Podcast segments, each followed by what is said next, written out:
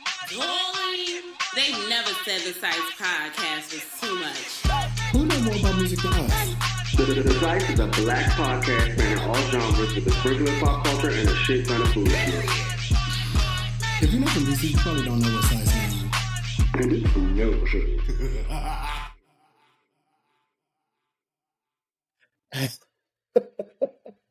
uh, actual recording is higher fucking quality.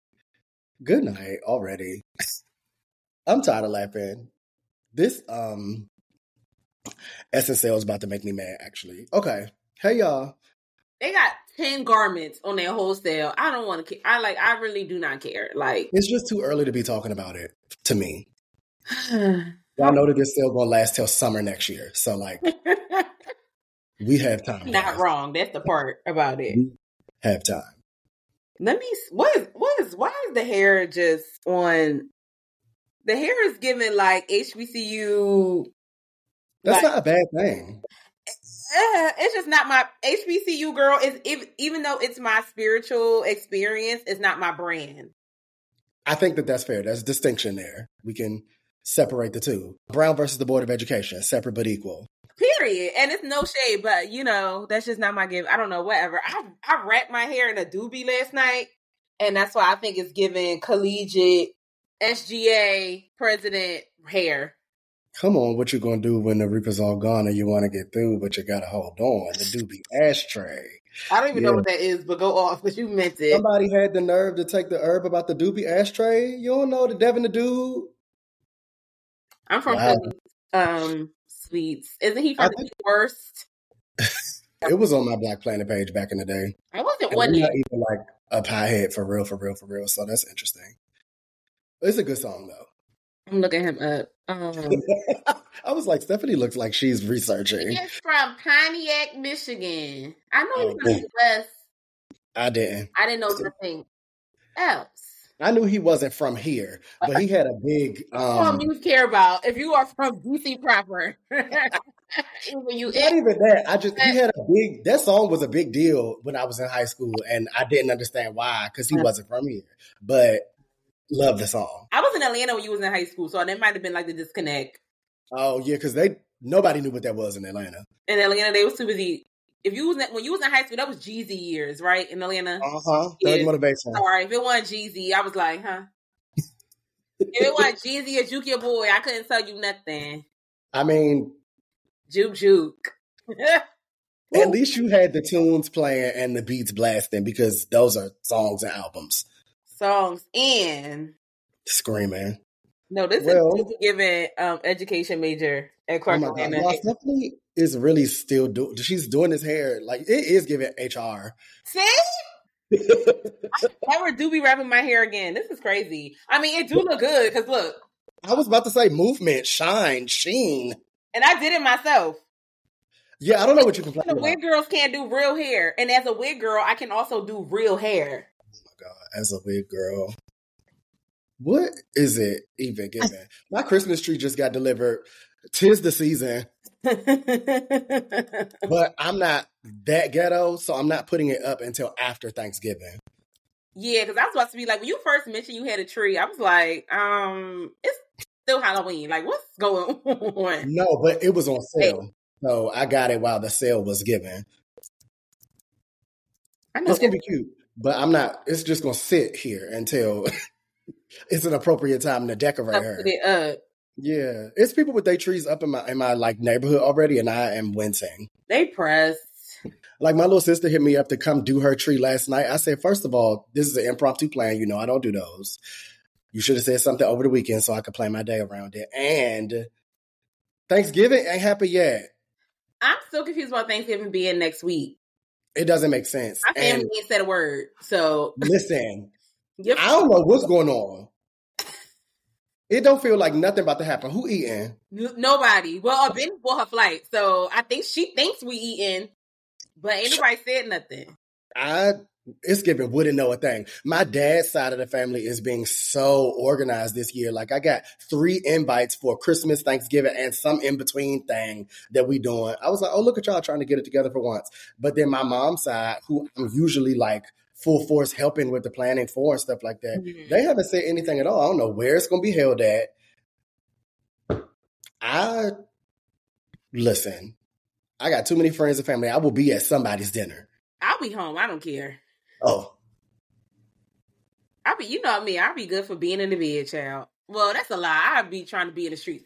But when it comes to, I'm not a holiday type John. Like I don't be really caring about the holidays. I feel like once your grandparents pass, you don't care anymore. If like when your grandparents pass and ain't no kids in your family, it's like holidays don't hit.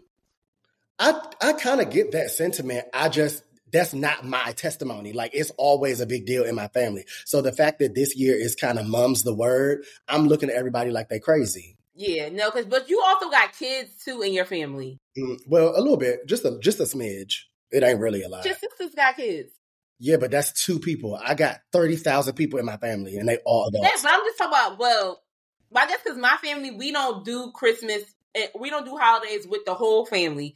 We only Oh. do things holidays with Immediate. Eddie and James' children. Okay. So that's why my head I'm like, you got your niece and you know you got your nephews. I mean, or whatever. So when you got immediate family kids, I feel like you have a reason to do holidays. But when everybody's grown, it's be given like, okay, I'm the only person that's my age on both sides of my family. So like With if the no people younger than me don't have kids, then we won't have them because everybody else is older than me, Come on. and I'm not doing it. oh, Yeah, uh-uh. It would take like I don't know if I've said this on air before, but it would really take me to be head over heels in love with somebody, and it's like something that I'm compromising with them on to to you know keep make us better. I don't know what the fuck, but I'm as a as a single individual, me myself and I. It's all I got in the end. I don't care about no damn kids. No. And I think I would be a great dad, but I just I'm the oldest. I feel like I already You've have. been a dad your whole life. Yeah, it's Daddy Junior right here and right now, and I'm Mhm. good on it. I don't like it, but happy holidays, dolls. Tis the season, like I said, and I'm hungry, so somebody need to be doing the food. Aunt Sherry having a potluck, and that's actually kind of getting on my nerves Why? because it's just not what we usually do. Well, oh, like one person usually cook everything. yeah, like whoever is hosting is usually the person to do the food, and if you need help, then people help, but they come over to help. They don't give everybody bring a dish from their house. Mm. So I don't know what I'm bringing. It might just be my wit and my charm at this point. Well, Because my family used to be like, even if it was at other people's houses, it was still a requirement for certain people to bring their signature garment. So, like, no matter where we had Christmas or Thanksgiving at, Grammars had to make the yams because Grammars puts baked apples in her yams. And Ooh. everybody has tried it, but nobody has been able to duplicate exactly how she does it with the apples. So when somebody else in the family try to make it, it'd be like, mm, That sounds good and specific. yeah. So it'd be very much grammars. You know what you bring in, and she also used to make this pork tenderloin just like for regular. But me and my cousin Kenny, that's my age, that went to Morehouse with us. Mhm. We was obsessed with it. So no matter who house he was at, they cooked everything. But Grammars had to bring the pork tenderloin, and she had to bring the yams, or all hell's gonna break loose in the family. Screaming. the way that it's set up on my mom's side, Uncle Darren and Grandmommy Milge will always do all of the food. Mm. But Milge, of course, went to glory. Uncle Darren been doing all of the food. Uncle Darren been slipping a little bit, and I'm not going to even hold you. He need to let me do the macaroni and cheese from now on because Talk about how you is the esteemed mac and cheese, and I've never tasted nothing. you never had it before. You've never had macaroni and cheese anywhere, anytime I've been in DC. It don't never give cook. Nobody be cooking. Like it don't I mean, be. you could give You a never been to hello. like. You never been to the family cookouts. You never been to like the holidays or nothing like that. But just either I came. I've been to your house many a time. and ain't been no pizza left over of a mac. well, here's the thing. I don't know how to make the macaroni and cheese for a personal pan. It's not never getting made for just dinner. I can only make it for holiday events. Like it need to be the big pan. That's the only way I was taught to make it. oh, and- okay. Truncating it is something I'm gonna have to work on. But I use Uncle Dan's recipe. It tastes just like his. He is the bomb with it. But his just wasn't good the past couple years. And my friends who have had my food said, "Yeah, you need to go ahead and take this over." So I'm gonna have a talk with him. I don't want to do it, but if I have to, I will. It just wasn't the same the past couple. Like, what you, what's, do you need help? And then my family ghetto. So Thanksgiving and Christmas, you know how people eat early? Like, I feel like I was confused by this, but then I realized that everybody does it. People be eating like three, four o'clock for holiday Yeah. dinner. My family don't eat till like seven. Oh. So it's like I could house hop all over the city. So it give Uncle Darren, you shouldn't be doing all of this by yourself anyway, because it's taking too long. It's a lot. Yeah. Yeah. So I- now I'm like, I don't know what I'm gonna do because I could drive to uh, Sherry's house because I know she's eating early. My father's side is all gonna be over there. But then by the time I'm done with them, I'm gonna be drunk. I'm not gonna want to go nowhere else. And my family on my mother's side not eating until 10. So I gotta figure it out. I might just come pay my respects, say hey to my mother's side, like see what I can assist with. Tell them to put my shit to the side and then go drink with my older cousins over my phone. Hey, my respects is funny. This podcast is not about Thanksgiving. Oh, but what else going on? We could do news with the news, I guess. It's so much going on because literally, y'all, we were going to record this episode last week to, you know, get ahead of life. And then it wasn't nothing going on. Nothing. There was Nothing. nothing to talk about last week. Like absolutely nothing happened last week. And Muse was like, "Watch this weekend, gonna be the fool." And what was this weekend? The fool. Boo boo bee. the fool at the school. Fool done yuled. Okay, it's been a lot. Yeah, let's just dive right in.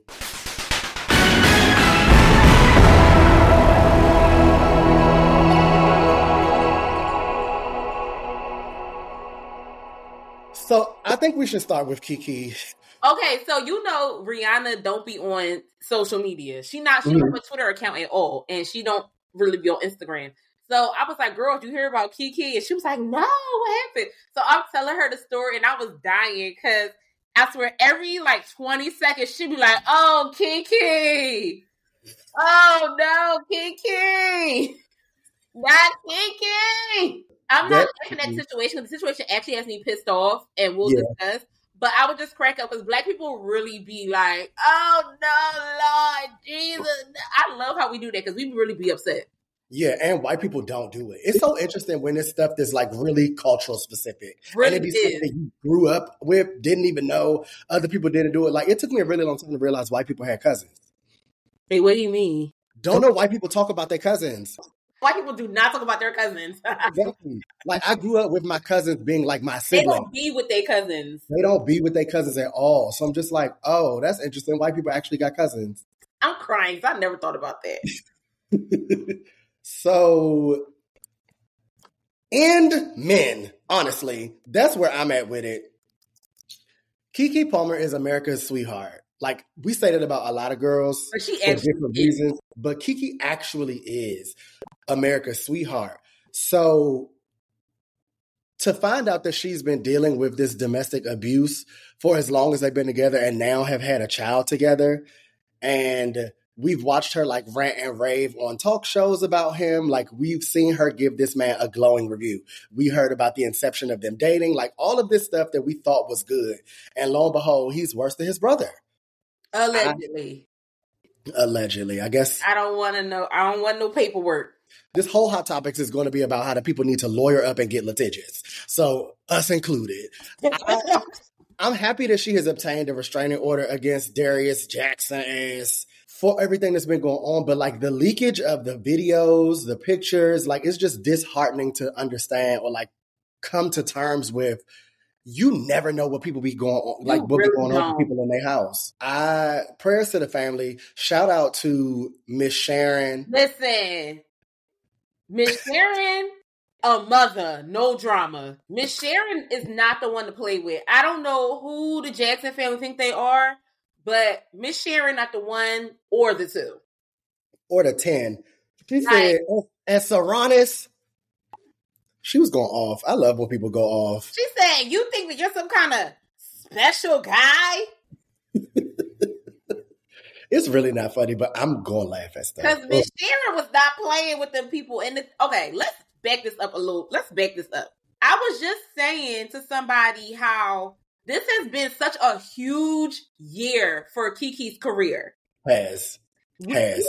has- she's always been visible, but I think there has been a higher level of visibility of Keke because she was like doing the podcast. She launched her um her web series channel. She's in the show. She's in the movie. She's had the baby. She's you know been on tour, performing at festivals. Like she has been booked and busy this year.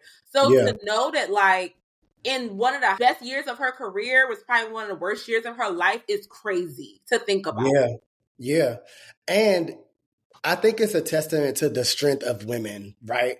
Because I always say that women are better than men because facts.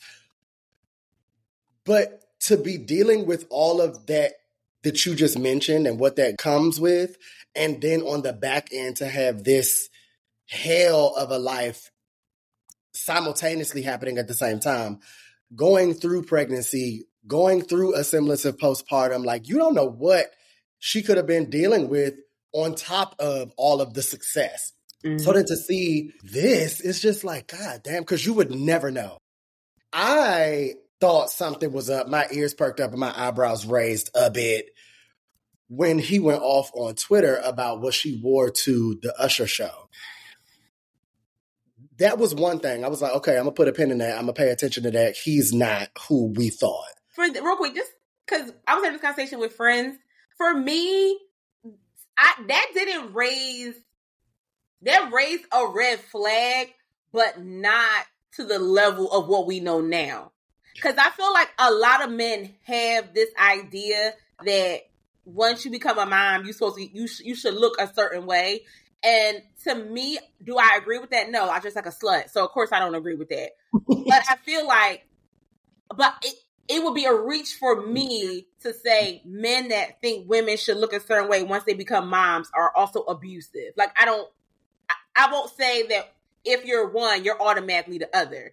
So I No. I gagged uh, like it was. I was like, oh, why is he taking this to social? He Aggie. I was like, this is Aggie nigga shit. Like you know, like I feel like we're in the era now where people get mad at their person they're dating, they put it on social media. So it just gave regular ghetto shade room shit. I didn't think it was giving control and abuse. I don't think that, like you said, one doesn't necessarily mean the other, but I think that if one is there, the propensity to be the other is too. Mm. Because it didn't give me everything is going great outside of this comment. Well, right, of course, of course, of course. But I didn't think it was giving like This. I didn't. I guess in my mind, it wasn't necessarily like he was controlling and crazy. It's just that he, in my mind, I was like, he's so antiquated and weird. That was my thought. I was like, oh, this is so fifties and weird. That inherently to me kind of do give controlling and crazy. Even if you won't go as far as woman beating, it still is like you want ownership over the give of your girl, and that is not something that's inherently yours either. Right. So it's like I'm like I, it just made me look at him a certain way. That Mhm. still didn't give me close to what could be going on until she went back to him. Mm. Her going back made me feel different because I was Oh. like, okay, something is like he's latched onto her in a way because Keke give me super duper strong fuck that shit. I'm not gonna talk about it. we gonna play about it in the like comedically on like SNL, like all of this different shit that she was doing. But then she started popping back up with him and never addressed nothing. like in Mm. full. So I was like, okay, that's a little weird. Girls do it all the time. Boys do it all the time. Humans do it. But it just, mm, I ain't like that. And I didn't want her to say anything. I'm a private pat. I wouldn't have said anything necessarily to, to feed the flames of fanfare or anything like that either. I probably just would have left.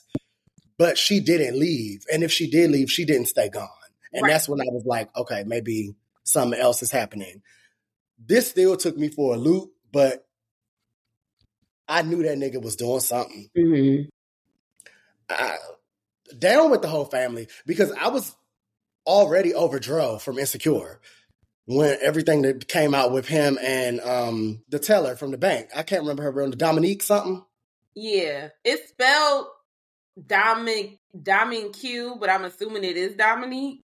Yeah. She's hilarious on rap shit. Love her. Wish her all the success in the world. Wait, so for people who don't know that story, can you fill them in on that drama and just even fill in who the brother is and all that? Because I know some people that don't know who none of these people is. I mean, because to be fair, they not that famous, but so I could They're get not big in. London like we are. Right, so big in London. Ooh, we'll get to that later. So so Rollins Jackson plays Dro on Issa Rae's Insecure. He was Molly's best friend growing up, who ended up being like her fuck buddy, but he was married and they were technically open. There's like verdict and theory out still on that too, though, because on the show, we never see his wife okay anything or say that they are also open. It's really just Molly taking his word for it. But whatever, it's not an episode about Insecure. A show, though. Come to find out, another character from Insecure and him had been dating, I guess through filming and all of that. Alle- allegedly, she thought that they were together. Do do da da da. what I see on the internet was that he was with a girl and got the bank teller girl pregnant because he got a baby with the bank teller. So he had the girlfriend, but he got the bank the co-worker on Insecure, Insecure, pregnant. pregnant. Yep. And now they're going through a custody battle, but go ahead. that fallout happened very publicly for I guess people who followed the show and like knew who these characters were at that point in time. But then it kind of got quiet and like swept under the rug. Paperwork So, was yeah, I had filed. pa- Paperwork was filed um very recently about their parenting situation. So everything from that situation got quiet. This custody thing is brand new. And that was Insecure been off the air for at least two years now. So that was that his season when this happened with the girl was before the show even ended. This was like three seasons in. I, And the I, show read, I think. I read the baby is five. Yeah, like damn. So that's crazy. And I again, as a fan of rap shit, I Dominique be on my TV every week now because it's back on a show. So got doll pregnant on a girlfriend. Baby's in custody right now, trying to figure out who gonna be the main parent. It's not giving joy.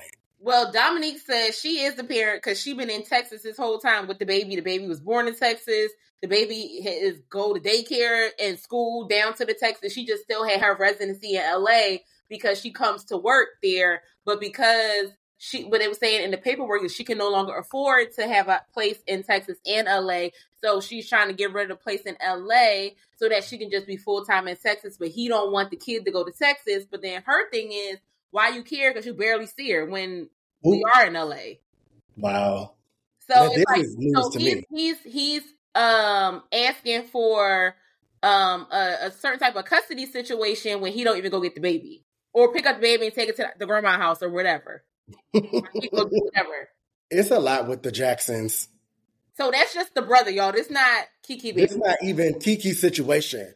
Jordan Wood said, I don't want your situation. a mood. That is a fucking word. Listen, make that So- some merch, Jordan, because I don't either. She been looking bomb. I say that every time her name is brought up, but she has.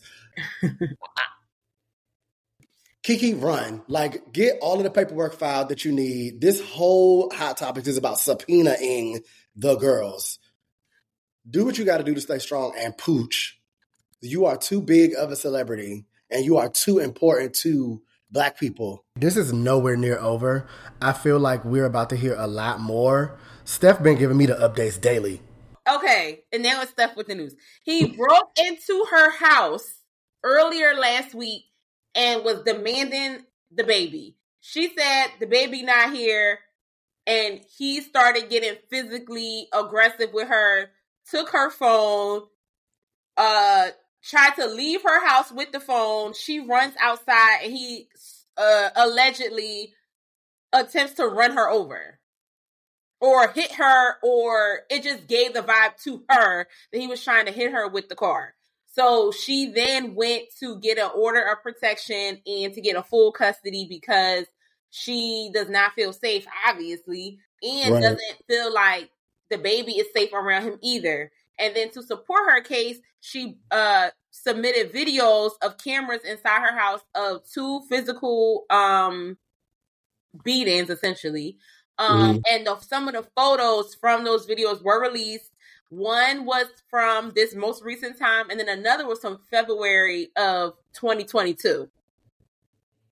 And that's when we started to deliberate as a cast when the pictures popped up. So, so as all these reports were coming out, it was coming out in piecemeal. First, it said Keke requested custody. Then it, but it says we don't know why she requested custody. But then, uh, uh it got released that she was uh asking for custody because of domestic violence. Then the videos came out. So, like over the course of a day, all this different news kind of got piecemealed out. So then Darius uh posts on Twitter a photo with him and the baby and says, "Son, I'll see you soon," which is diabolical and crazy. Um, and then his brother chimes in and is like, uh, the most the most abusive person. Y'all will find out soon. I'm gonna release everything. And so from Sarunas, or however you say his name, put, taking up for his brother, Miss Sharon get wind of it, and Miss Sharon pulled up that iPhone 15 and laid into Sarunas and said, I told you, I called you a year ago and told you that your brother was beating on my daughter and Mhm. you you blew me off and was like, "Oh, well, I used to be that way." Um, she also said that he, um, she said that he's a fuck boy and everybody knows it. Those were her exact words. yeah, she definitely said that. She was like, "You think you're this special guy?" That was my problem. Love when she said that because dudes really do be thinking that. She said, "You think you some type of special guy?" When everybody knows you a fuck boy, you the biggest fuck boy in Hollywood.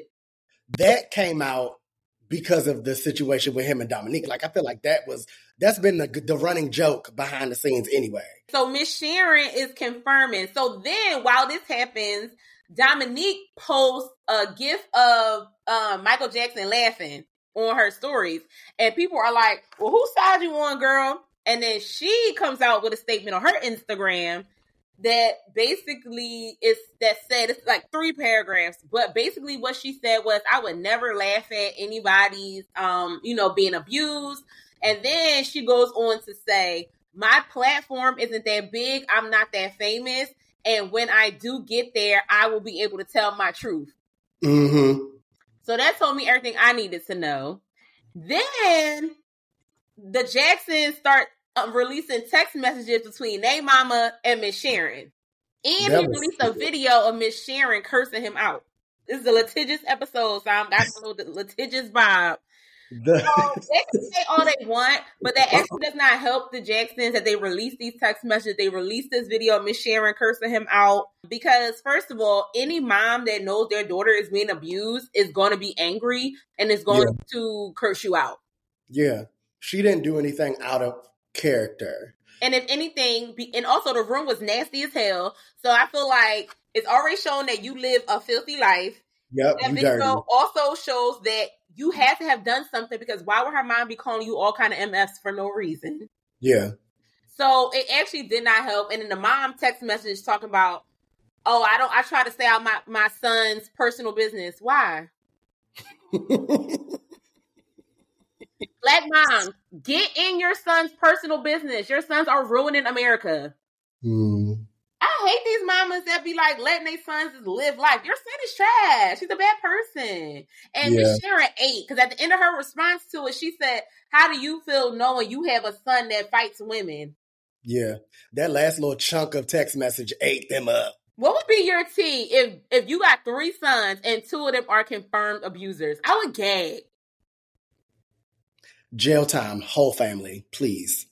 And I don't know. I'm hoping for. I'm not hoping. I'm waiting for something to come out about the third brother because you know that's how the world is. You get one piece of messy story, and then the messy stories just keep coming. So the third brother better hope he don't got no baby mom because I know she firing up that TikTok as we speak. and stop saying they from Philly. They not from Philly. He didn't even go to elementary or middle school here. They grew up in California. Their daddy is from Philadelphia. They not from here. We gonna let you know where you're not from. I Period. love that. Especially when you a bad person. Yeah, don't give the city a bad name, doll. Mm-mm. How does it feel to be blackballed in the industry? Wow. Sarunas better hope that he gets some success off of these little like sex tapes that he be putting out or whatever it is. Not like real sex tapes because that's He do, the, he do the audio porn. yeah, he do like audio porn or something like that. He's And- not cute or sexy to me, but I wish him the best financially because of that baby mom. Seemed like a nice lady. Yeah, I live for Dominique actually. She's a good actress and she's funny. She seems like a nice girl. I never really cared for him. He looked like one of the things off of Space Jam. We moving on or we gonna keep going because everybody else needs to go to jail too. So I'm gonna just hop into some more litigations. And other legal news, Chrisean Rock Mm. is off her rocker.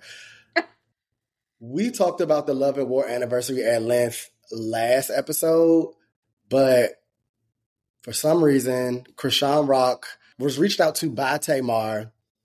Tamar says that she was trying to like open her arms to her, like give her big sister treatment, and she was invited to come to the Love and War tour. She wasn't necessarily asked to perform. They already had it on on the docket that Tony was coming to perform. They didn't really need another guest or anything like that. It was just an invitation to come be like a guest. There is a blank in this story because three people have now come out to talk about it, but no one has said why what happened happened. Mm. Chrisean attacks, assaults, hits James Wright Chanel, friend to the show.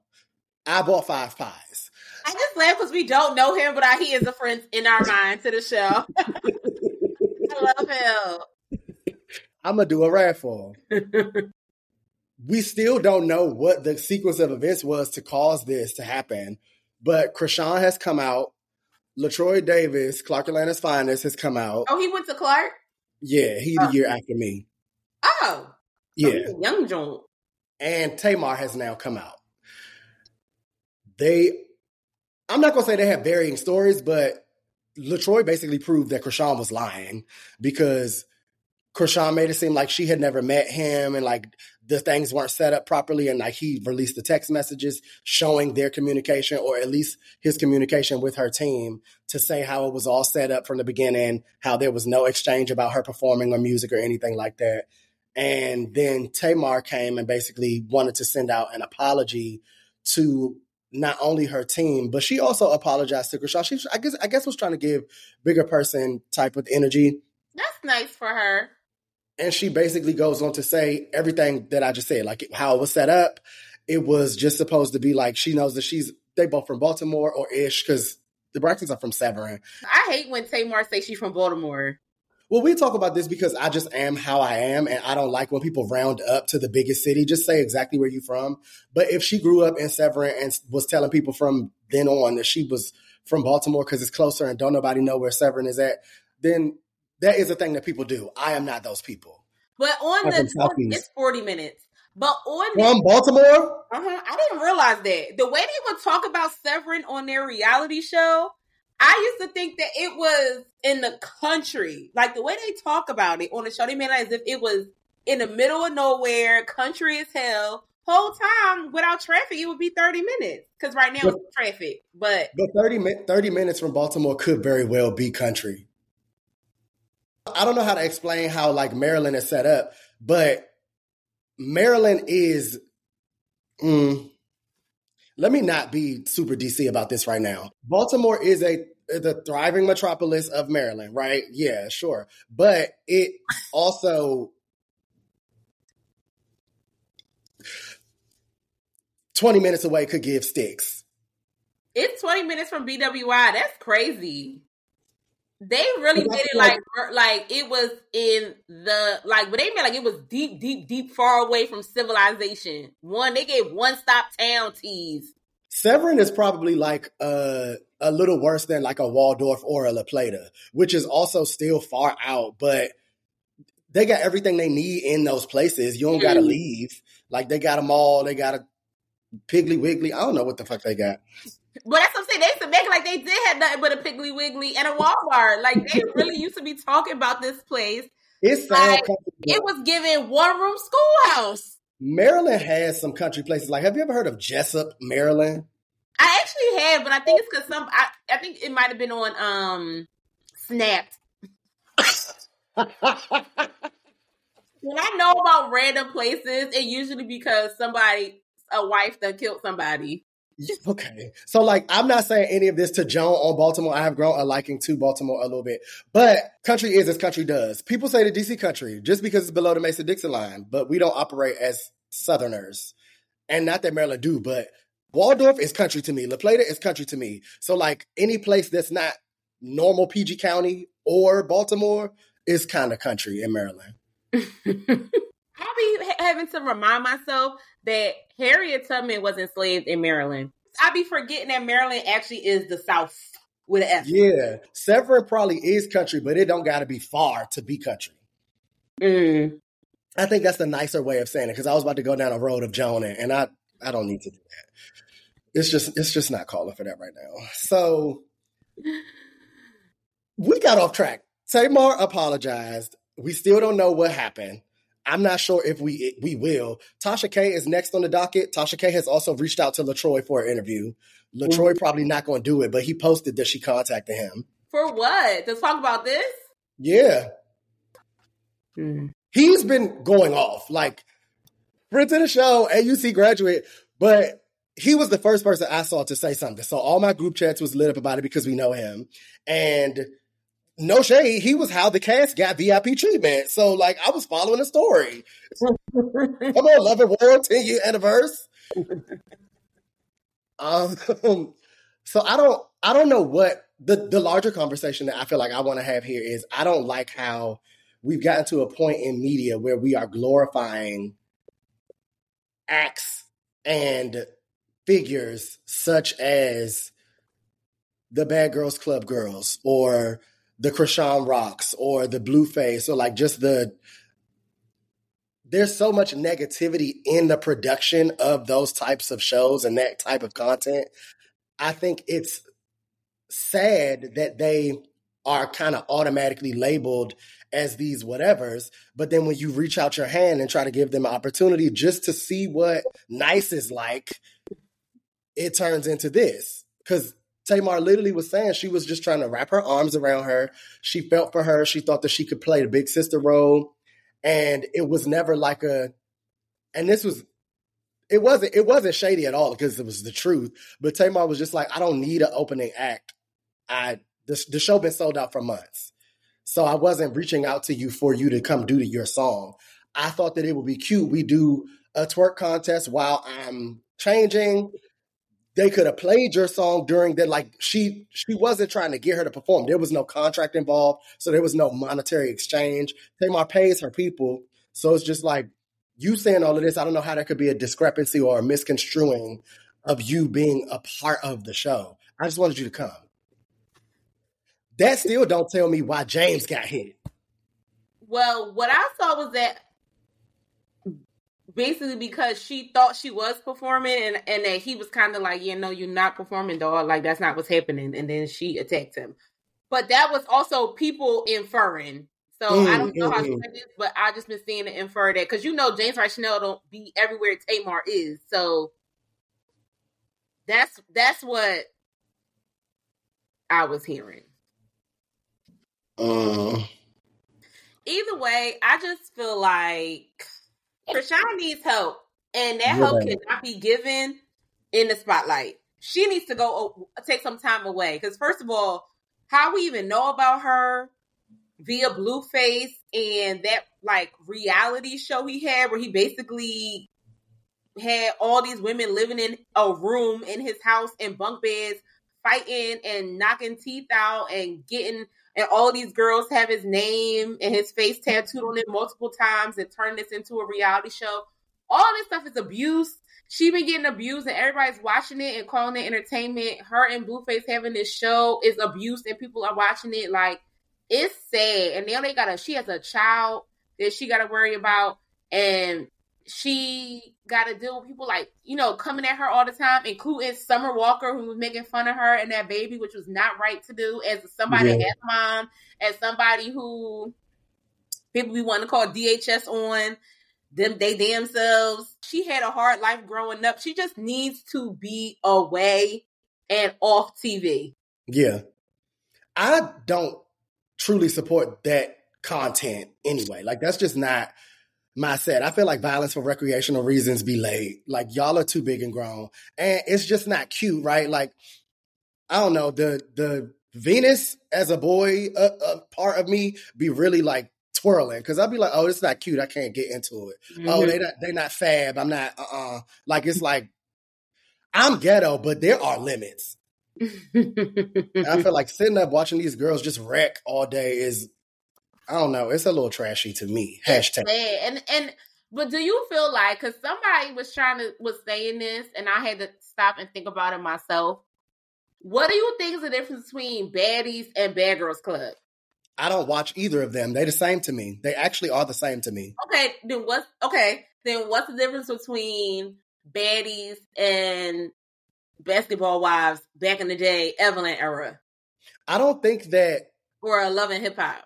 I think there is a nuance. I will say that because you could group love and hip hop, you could group basketball wives, you could group real housewives, like all of that to me is its own thing in media and like all spawned about at the same time. Whereas the point of baddies is to watch these girls fight. The point of basketball wives is not that it ends up happening, but it's not It's based around Mm. Right. I feel like no matter what type of story they spin, these Bad Girls Club shows, these baddie shows, anything that's on now, that's TV or Zeus Network, all of that ghetto shit that I don't have a login for. Um, the point is for them to fight. Mm. So much so that there's shows where production be getting into the fights. What? Some of them shows where it's about the boys, like, cause they got gay ones too. Some of the shows that be about the boys production will take off their production stuff and also get into the fight. Or they will stage a reunion situation to happen so that they could then jump in as well. The shows are bad. It's just like too much for my brain or something. Like I can't, I feel like I'm losing brain cells. And it's just like, none of these people are even famous enough for me to care about them outside of the fight. Hmm. So it's late. I think that there is a point to be made about the type of show that Basketball Wives is in opposition or- incongruence with Baddies or Bad Girls Club. But I think that it's it's about the intention. The intention is not supposed to be having Evelyn Lozada down to the boxing ring with fucking Tami Roman. The point is to see these women's lives and how they have been able to operate in success, in heartbreak, in love, in pain, outside of or within their relationship or affiliation to whoever that basketball player was, hmm. is, will be. I can't even give you an educated sentence like that on what baddies is supposed to be about. Fighting. They don't do nothing but fight and go to photo shoots. Half of the show be them on a bus fighting. So I'm just like, I don't know. I just can't get behind it. And like, I'm not down it. I'm not judging. I'm not saying nothing wrong about the people that watch it. Do what y'all want because I'm going to do what I want. But I wince or like grimace whenever that's what my friends want to watch and I got to be in the room. Hmm. Because can you come up with something else? Another show with a bunch of fighting women. See? I think that there is something to be said about that's what reality TV kind of turned into, and baddies and bad girls clubs are are maybe an extreme of it, but we're glorifying and giving chances and opportunities to these people who are not showing us that they're capable of doing anything else. Mm-hmm. So I'm not. I think that it was admirable of Tamar to even go the mile that she went to just bring Chrisean on. But in my mind, I'm having a concert. Chrisean not the first person I'm thinking about coming on stage with me. Absolutely not. Did Tamar think that Chrisean would be there acting normal? I don't get it. Why would she think that that Chrisean would be there and be a normal person? And again, like uh, me also being ghetto, I guess I'd be wanting to feel for, wanting to care for, wanting to like Chrisean, but she's just done and said and continued to be in situations that I just can't bang with. Like she's just ignorant. It's just it's just a level of ignorance that I'm like, okay, this is past like cute and ghetto. This Mm-hmm. is like you should probably go get help and then go back to school. Mm-hmm. And I don't like feeling like that, so I just don't watch it. it's sad that it had to happen like that. I don't. I, again, I don't know if more is going to come out or if we're going to find out what the rest of the story is. But there's a piece missing still. Another criminal, Tasha K. So we brought her up a little earlier, and now we're finally at her bullet point.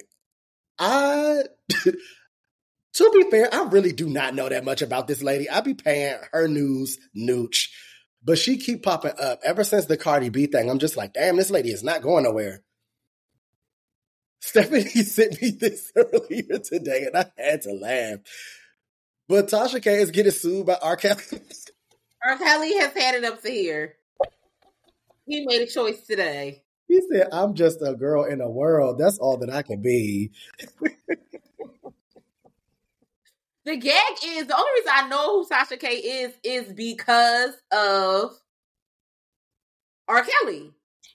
because she was the one that broke the news about um what was the two girls that was living with him? Begin with an A. Them them dolls. Yeah. You hit me to who Tasha K was because if you are OG listener to this podcast, y'all know that we were surviving R. Kelly. It was about three episodes where he was fully in the hot topics and we could not stop. And Tasha K was feeding a lot of that information because she had the in with the parents. And so the parents were telling her all this stuff about what R. Kelly was doing to their children. And I guess people started to feel safe about that. So then other parents and extra other victims, like adult women victims, were mm-hmm. also coming to um t- to Tasha K to get their stories out. So all of the stories about, you know, him forcing people to eat body fluids and things yeah. like that all of that came from Tasha K on her YouTube saying, I talked to the parent and the parent said. So that's how I know of who she is. And as a byproduct of that, now I do too. And she just been in the news since then for various allegations from different celebrities and her dealings with them or misgivings. And she probably deserves everything that's coming to her too, even though I commend her for her journalism when it came to the R. Kelly stuff. Yeah, she was getting the root on the R. Kelly stuff. I she was. I will say she did a good thing. Otherwise, yeah, but other than that, it's given. She's also at Rikers. Um, but because of all of that, now I think it's finally coming to light that there may have been some bribes in place, whatever, and she is now getting sued by R. Kelly for that.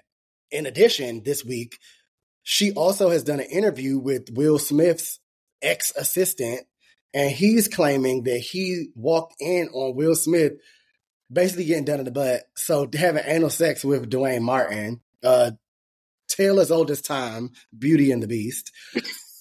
we have been speculating that this was a thing, but this is the first time anybody has actually come out and said they witnessed or knew anything about it. So we're probably about to send a Westbrook letterhead to Tasha K office too. Subpoenas to follow. That's all I'm saying. She picked the wrong one. Yeah. She picked the wrong one. She thought she had some shit with Cardi. I also want to go on record and say that Libras love to prove the girls wrong. Here you go with Libra. because Cardi B, a Libra. Will Smith, a Libra. I'm sure that this is not going to end well for Tasha K. She not even really able to pay Cardi yet. Like she don't got no money like that. I thought she was in Africa hiding from the allegations, but it looked like she back and back in full force. Yeah, this this is a, the most random of interviews. I don't even know what prompted her to talk to his ex assistant. Like and also, he gotta feel like a loser. For like why? Yeah. Because I know Tasha K not paying him. Oh, he just talking for nothing. No, but like what money do Tasha K got to pay him? None. So it's like you're doing this for what? Like, what does he want out of it? Doll is in debt. She owes Cardi millions. and trazillions. like I just I don't see it ending well for you, Tosh.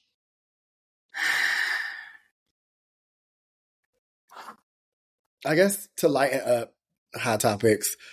I mean, but well, Andre 3000 has an album confirmed.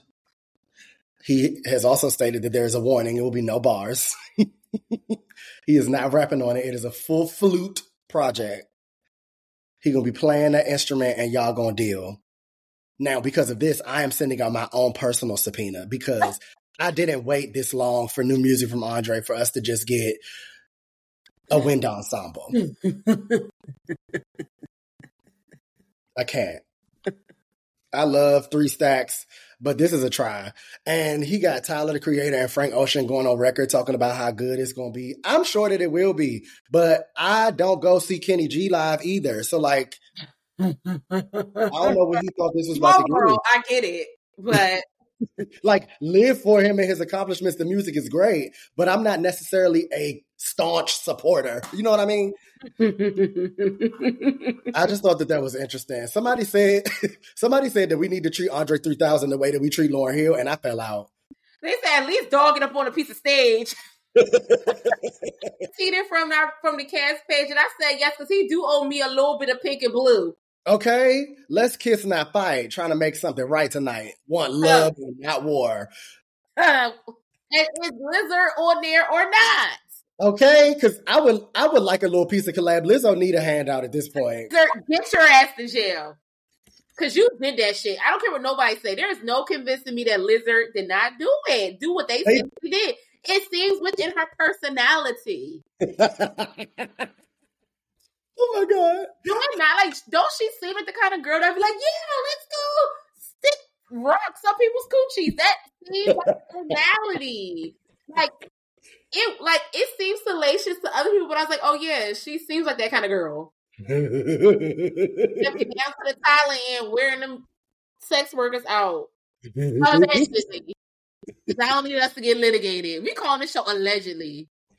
Yeah, lizard by. So no, I just because there. I mean, there's there's new stuff that has come out about that too. They just refuted some more claims. Dog, you're still in it. You got to go to court. Bye.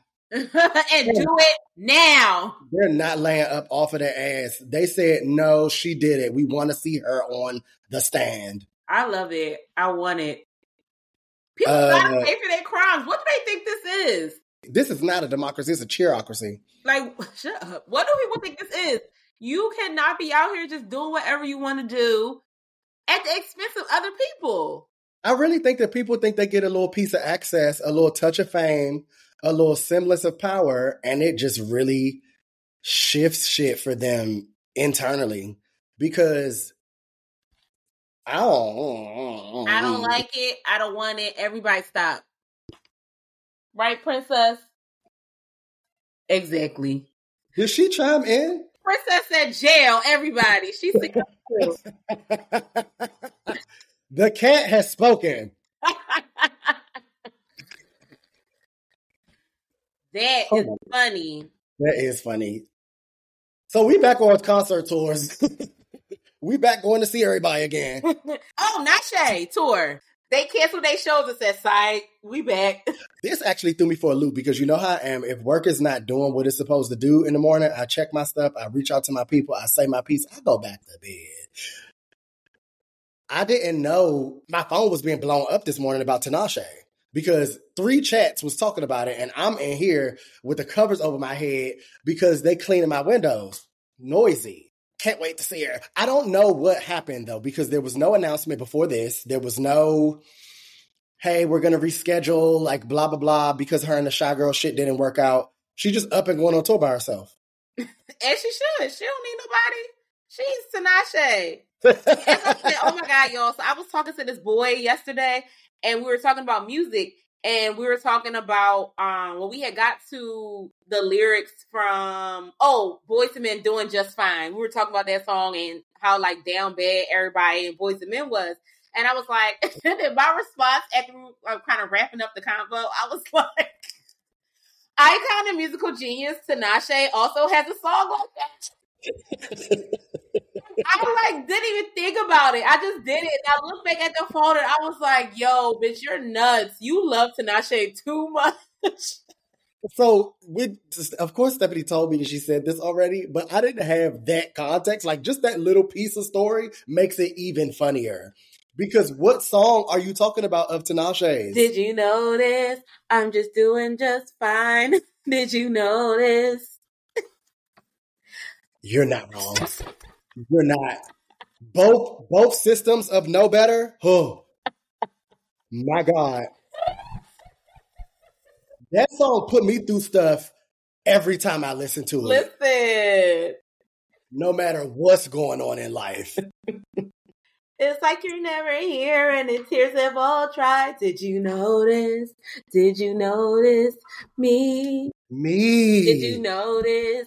I've been doing okay. Don't even think about you every single day. Did you notice? That is a gag. That's, that's one of the most genius written songs in African American history. For her to have a whole song where she's like, I moved on. Did you notice? Did you notice I don't think about you? Did you notice? I don't care. Did you notice? Did you notice me? That's everything. She's the doll. This is going to be on our grid. Tinashe, No. yes. Tinashe, I don't understand whether you understand, but the way that you craft music and thought, it really be changing atmospheres. When I first heard No Better, Hmm. I was like, do y'all understand what she's doing right now? Like, it's like a movie. It's like Swimfan. It's like, it's like theatrical. She's literally talking about how she's made all of these steps, took a stand, moved on, pooched by. But she is checking to see if that nigga has seen her do it. That's really not moving on at all. But there is a feeling that people have, especially today in like the dawn of social media. They be checking on their exes and going to see what they doing down to the Instagram. They making fake accounts that they share with their girlfriends. They all got this burner joint. They be looking at all these different niggas that they used to date. That's That is a thing. Oh, I don't have it, but I know girls who do. Oh. I thought that that was a normal thing. Girls will make a fake account and share it so that they can spy on people. Oh. See, I be dealing with people that don't really got Instagram accounts because I'm smart. Love that for you. I don't know what the other girls be doing, but maybe they should take a clue. Because when I found out that this was a thing, I was like, okay, y'all are crazy. But basically, what you said, like, hey, I'm over here with a new guy. Do you see me? Hey, I'm over here, not worried about you. Are you paying attention to that? That's crazy. that is crazy. But she crafted it so. Eloquently. Like that song, when I first heard, I've I've never said it out loud that I've experienced that, but I feel like there is a part of breakups where you could like, fuck this, I'm doing my own thing. I got I got it together. I'm good. I don't care. But then like, say you see that person out and you want them to know that you are doing fine. Mm. That is a feeling. Like I can't I can't just be all big and bad and act like I never even thought about that before. So that song did something. I'm gagging because you definitely had me go on one of the old days Instagram to see what they doing. Just now? yeah. That's irritating. I don't do that. I, I really don't. Like I'm I either do it, but you just made me think about like, oh, let me see what doll is up to. Doll is looking fab, looking great. Hair looks fab. What can I say? Yeah, I mean, cheers to doll. cheers to doll. Yeah. No, but No Better is one of my favorite songs off of that album. And that is my favorite Tinashe album. So you threw me just now. but you, Huh. you caught like it's like what I, how it's kind of the same song. What's the Boyz II Men song again? Doing just fine. I like Tinashe's better. Sorry.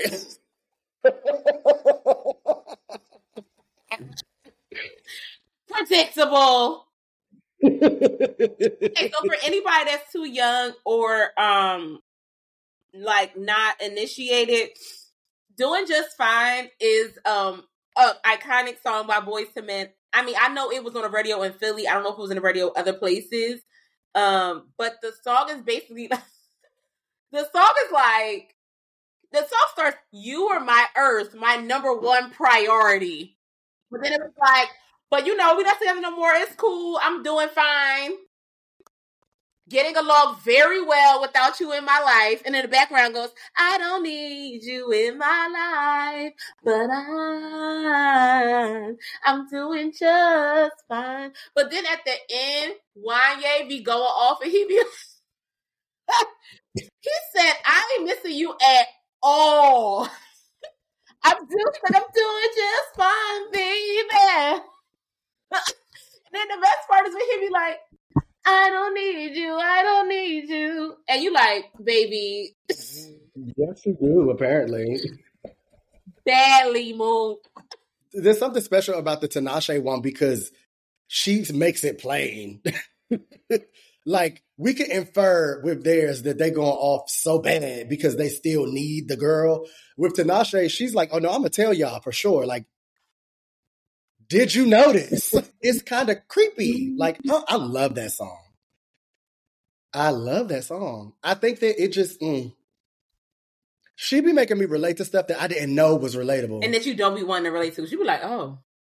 right? Because of course I'm not as crazy as that song is, but I definitely have the thought has crossed my mind, like at the time of, you know, Come on, at the time of when musicians can make you more human than you think you are. Ooh. A power, Oh, a power. that was a word. Okay.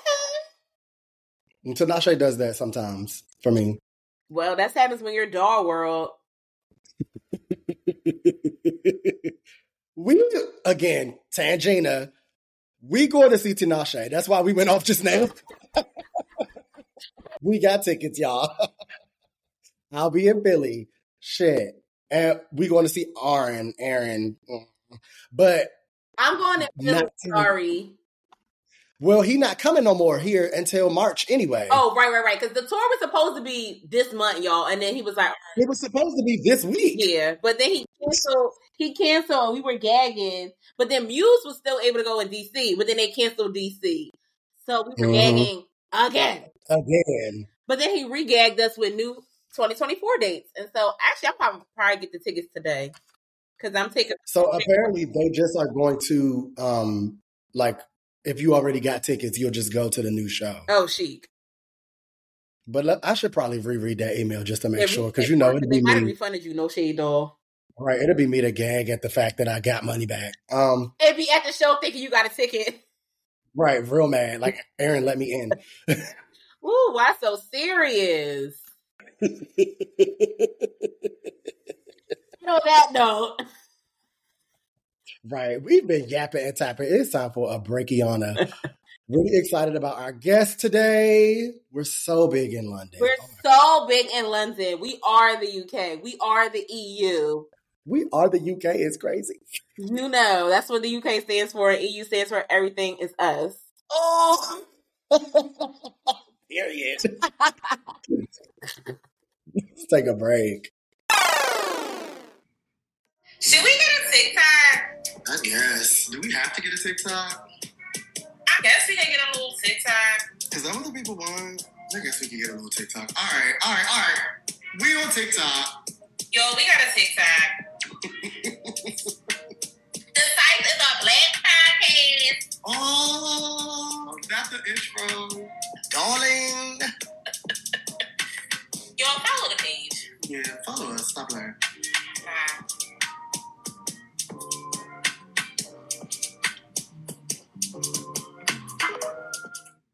Every time you do that and then you say it, it'd be like Uh huh. good, good, good, good touch. You know, I think I am a Marion, so that's on brand. I'm crying. Oh my god. Shut up, everybody. We have a special guest today on the cast. You. Listen, we have been wanting to like have more co-hosts down to the show. We've been, you know, having the, you know, business professional dolls, but like we know that so many people that like listen to the cast are also our Twitter mutuals that we learn so much from, from y'all mm-hmm. tweets, from everything that y'all are putting out around R&B. And it's time that we get more of the co-hosts on the cast. So we are getting that started. We are so excited. To have Jamal. Y'all know we be saying we so big in the UK. We're not lying. We're not lying. this is It our is not a lie. that we are big in the UK. Big in the UK. There's a billboard outside my window. You just can't see it. The like, okay, internationally known on the microphone. Not only is Jamal just like super, super like well versed in music, but also in pop culture. The references are so deep, like it's given very much if you know, you know, black culture vibes over down to the Twitter. Mhm. and the editor creator of the Taste magazine, which we're so excited to talk about today because y'all need to tap in and like check in on all the artists that y'all may have missed um in 2022 um because it's about to be a new year. So um we're so excited to have you, Jamal. You want to give like your professionals? I know some people like to do their professional credentials. Besides me being like, oh, I love following them, they fun. Right. um, oh, I always said I don't even know what to say about myself, but like, I guess just the background about me is my main field is graphic design. So that's always the kind of angle I'm coming from. I'm coming from aesthetics. I'm coming from like, how does the campaigns of things look? What's the thinking and the rationale behind everything? That's very much my headspace when I look at almost anything. But I think that's really it. I, I- I'm still trying to figure out what I'm doing in life. So that's all I could tell you. Design that pays the bills, and we're figuring out the rest still. I mean, you young, so let me tell you, you gonna be you gonna be in your 30s still being like, what? I was about to say, figuring it out doesn't end. Oh. So get ready, doll. I'm strapped in. Oh, not seatbelts, everybody. The Fast and the Furious. Shut up. Sorry, I'm sorry. And it's early. I'm sorry. I know you never be up. And again, we also want to thank you for taking the time to do this because it's giving time zone difference. You can be it's not that bad though. It's all right. okay. Okay. We were Yeah. offline about the downfall of daylight savings because Mhm. it's just my downfall, but I'm over it. I am You got not. an extra hour of sleep. How you over it? But then I wake up at seven thirty, and I'm like, all right, by twelve, my day should be over, right? it's too much. I do not like waking up that early. This might be a dumb question, but do y'all do um daylight savings in the UK EU? Yeah. So we get. Do we get the extra hour? I think we got the extra hour as well. Oh, yeah. okay, okay, okay. Because some states like no, some states in America is very much like y'all not getting daylight savings. I Really, we- I would love that. Yeah, I think we should end it. We should. We don't. We don't need that anymore. It like passed in in the Senate, but not in the House or something like that. Y'all know I don't know the, the politics like that, but I know it passed in one important place, but not in the other important place. So Mm. that's why we still across the country, most of us still have it. in my mind, it's weird that if everyone is not doing it, that it still exists. Like, Right. Mm. or how are some places exempt, and we over here looking like boo boo d? People do what they want to do. You know how they go. Fair. We supposed to be talking about music. I'm sorry. Sorry, I'm over here struggling because it's daylight savings, and we need to talk about everything but. So we already spoke a little bit about Taste Mag. I personally wanted to know, like, what was the thought process, inception, beginnings of like for you to start this journey and this endeavor? So, um, original concept for everything started like way back in 2018. So I was like doing a, I think it was like an internship. Like I took a year out of college, university to do an internship. And like three months in, I just got really bored. So instead of doing the work I was supposed to be doing, I was like, well, what else can I do? I started doing like a little magazine thing. And I wasn't specifically focusing on R&B back then. It was kind of just everything that I was listening to. So I remember I reviewed like the Queen album. I talked about the whole good music rollout thing. Um, what else happened? That Scorpion album as well. I spoke about like a bunch of different things in there Ooh, and put it out. And I got like a really good response. Everyone was like, "Oh, this is really cool. Like, make this a thing." And I think, obviously, go back to university, less time. It kind of just all started to pile on, become extra work. And mm. then I got the chance to dip back into it again properly in like two years after, around 2020 time. And that's when I was like, I've always been heavy R and B, but that's when I was like invested. 2020 and I feel like 2019, 2020, 2021, like those years was so good for R and B, and I was so deep in it that I was like, no, the magazine has to be only about this. Like, Mhm. it's enough people talking about rap. It's enough all of that going on. We don't really need more voices doing that. We need it on the R and B, and that's when I decided to just like dive in and just go for it. I'm out to dive here. Yeah, you know, Oh, I talk about that man. oh sorry. So, um, let's kind of take it way, way, way back. What were you like listening to in your more formative years? Because I feel like Mhm. for you to be the age you are, you have such a wide range of musical knowledge. So, like, what was kind of your formative music that you were listening to that kind of got you to this point? Okay, so I always say the first four albums I remember are Destiny's Child Survivor, Oh, Kelis Tasty, Brandy Afrodisiac, and um Beyonce solo album. Self like self titled. Those were like in terms of a CD that I put in, played top to bottom, repeat, repeat, repeat. Those were the first four. But I've always like growing up been music. All my earliest memories are music. If it's like in front of the TV watching a music video, and at that time it was all for some reason it was still just all nineties throwbacks, you know. So Mm. like that is heavy what I kind of got into, and then I had like my sister. She's ten years older than me, so I was taking in what she was listening Mm. to. And she was listening to R and B. She was listening to um a lot of stuff. She was listening to like screamo music. Like you know how like Jada Pinkett had that. She was in the band doing all the screamo Mhm. shit. I knew about that because of my sister, but like, Mm. what what business did I have knowing that? Or I wasn't listening to it, but Right. I just had that in there, like, and then my family background is like half Caribbean, half African, but I'm tapped into the Caribbean side, so I've listened to that constantly as well, dancehall, soca, reggae music, all those kind of vibes as well. So I've just like I've always had a different thing coming Mhm. in from a different end, and that's kind of just what was informing me when I was growing up. that's a And good like one. We talked about this like lightly a few months ago, but just to kind of share with the folks now, so we can talk I more in depth about it too. What do you feel like is quintessential Black UK music? Oh, it's it's such a difficult question because even when you sent that to me, I would literally pause and I was like thrown for a loop because I was like, hold on, what is it? But I think what it comes down to is black people in the UK, we haven't really been a big thing. We all came like our grandparents came in the 60s. So we all mostly came from the Caribbean at first. So whatever we were coming up with was kind of like a homogenization of that kind of culture. Mm. So we kind of get to like late nineties, um, early noughties, where there's a lot of like grand music is like coming up, and um, just like different kind of UK rap styles, but they're all heavily influenced by Caribbean culture. Even like the way we're talking, the way our slang to this day is still heavily influenced by that and that migration of people. So I think it, it was kind of that, and then in turn, in waves come. We've had like the last ten or so years have been heavily influenced by African culture, just by mm-hmm. that next migration of people. But I do feel like we didn't get. I don't know how to say it properly, but like we didn't get our own kind of concrete thing. If you get what I mean, Mhm. because we've had so much influences, and now we're in this kind of space where everything is everything and everything is everywhere. Yeah. You know what I mean? That kind of like globalization. So Mhm.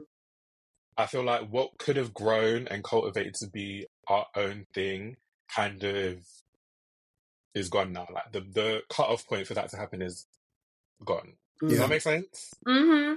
It's- yeah, like I, it's a weird thing to try and like um wrap my head around. And I think as well because a lot of it happened while I was young or all those early stages was I was a child. I'm not kind of, I, I know I don't have the full grasp on everything that happened and everything that's gone on, but to me, that's what I kind of see. That makes sense to me because even if we think about some of like our favorite artists that come from there, there's always a big push for them to cross over and make it in America. Mm, That kind of takes away from the experience that they might have had if they stayed there or became more of a thing on that side of the pond a little bit longer. This is just really yeah.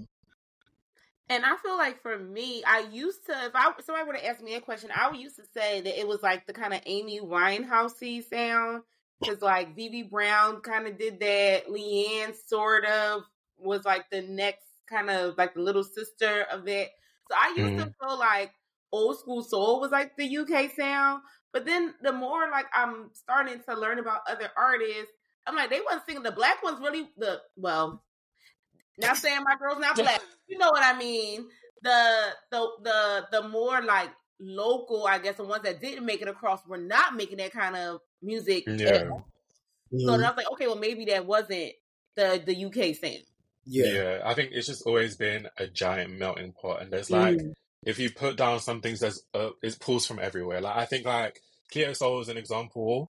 Mm. She, you hear she's pulling from just traditional R and B that comes from the US, but then if you listen to some stuff, you hear she's pulling from the Caribbean. You can hear she's like pulling from like reggae and lovers rock, and you can hear like all those kind of different elements. And I think that's why I think that is what kind of makes the unique sound. It is that it is so many things, Mm. but where it kind of you get to lose it, I think where it is where it's probably going to get lost is that is what people grew up in versus now it's just going to be what people are surrounded by. If that makes sense. Mm. Mhm. Mhm. That's a good distinction. That's crazy. The internet really like put everybody together, even though we're still so far apart. It's crazy. And in some ways, that's good. And sometimes I hate it because I know I, when I went to London a, a few years ago, I was like expecting to be like blown away by how different things were. But I was like, oh, child, y'all listen to the same exact stuff we listening to. You know what I mean? Yeah. I mean, it was this some people I came across like Tinny Tink that was like I had no idea about. But it was shocking to me how like even because I was like on a, a, U, a UK, I mean a EU world tour because I had friends that just was moving around Europe, and I said, "Well, child, let me get a flight and sleep on your couch." So I was like in Berlin, I was in Paris, and then I was in London, and I was somewhere else, and like the music was the same everywhere I went, and I was shocked because I was expecting to get a different vibe musically. Mhm. Or even culturally, like than you know each other, but it was so so so so so much overlap and kind of like Yeah. flagrant of culture. Yeah. I think as well because we're not like a big majority, we're all in small pockets. Mm. So like even if you wanted to come here and find like an authentic Caribbean, an authentic British Caribbean vibe, you'd have to like know someone Mhm. and then Mhm. not even just know someone, know someone who is really in that culture, Mhm. Mhm. and that's how you would kind of be so get into those kind of crowds and those kind of scenes. But That's- it's yeah, That's no, also so interesting because I feel this. I feel the same way about just different cities in the U.S. Mm, It's like certain places. We were talking about this yesterday. Like I'm from DC. You don't really experience native DC people that much when you come visit, move, whatever, because everything is kind of like gentrified and transplant based. And like if you know someone, you know someone. And it's interesting to hear that it's the same over there, even just like culture wise. If you want a specific type of vibe, you got to know someone that's on like that fringe of the Mhm. society or whatever. So I guess to Stephanie's point, that's a good thing and a bad thing too. yeah. Mhm. I'm gonna find No. a way to know DC. Bye. Always. I was letting you have it. so, what are some artists that you feel like um, that are from the UK that, or or even in the EU? Because I feel like there's like a lot of French R and B girls coming out now too that you think people need to be doing homework on need to know about. The biggest one that I'm just in- obsessed with right now is Coltrane. Oh, I wrote him about him a bit in the magazine. He is just like I don't know how to explain it. His music is so specific but so universal at the same time. Like I just mm. feel like it's something that can go on radio. Anyone could be listening to this. Anyone could love this. Like it, it doesn't feel like it's restricted by anything. Mm. And it's like vocals are amazing. The writing is amazing. It feels like I feel like Frank Ocean has a lot of children, but when they write, they make sense. If you get mm-hmm. what I mean when I say that, like Mhm. it's not so, it's not so abstract. Like uh, you're saying this, and I get it. Frank is a little bit more. I will there. ride with you until I Mhm. pick it up two years later. But um, yeah, like Col3trane kind of has that kind of vibe to him. Um, who else is out here? There's some singers like Bella is a good one. Um, she had her big song. Her big song was like Evil Eye. I don't know if that one kind of crossed over. It had a little bit of a Afro swing vibe to it, but she's another one. She's really good. Um, I went to one of her live shows. I think it was, it might have been this time last year, and she's great at like translating her music into a different way. So you know how like Doja Cat did the um say so, and then she kind of did it at the, did it at an award show, Mhm. and it was like, did it have like a rock sound or something like that? Mhm. She thought yeah, she Evanescence. hmm Bella kind of man does that as well with her music. In, if you listen to her last EP, some of it has sounds a bit rock tinged, but then when she took it to the stage, she pushed it that bit further, and it's like things like that that she's doing is really cool. Um, those are the first two that are coming to my head. Um, I know my mind's gone blank. I need to like look at my phone, but There's entire section inside of the taste where you can find out about these new artists. I was like, oh, Mm. so I can really get into them if I just go to the get into them section. I love that. Mhm. Come on, get into them section. Get into it. Yeah.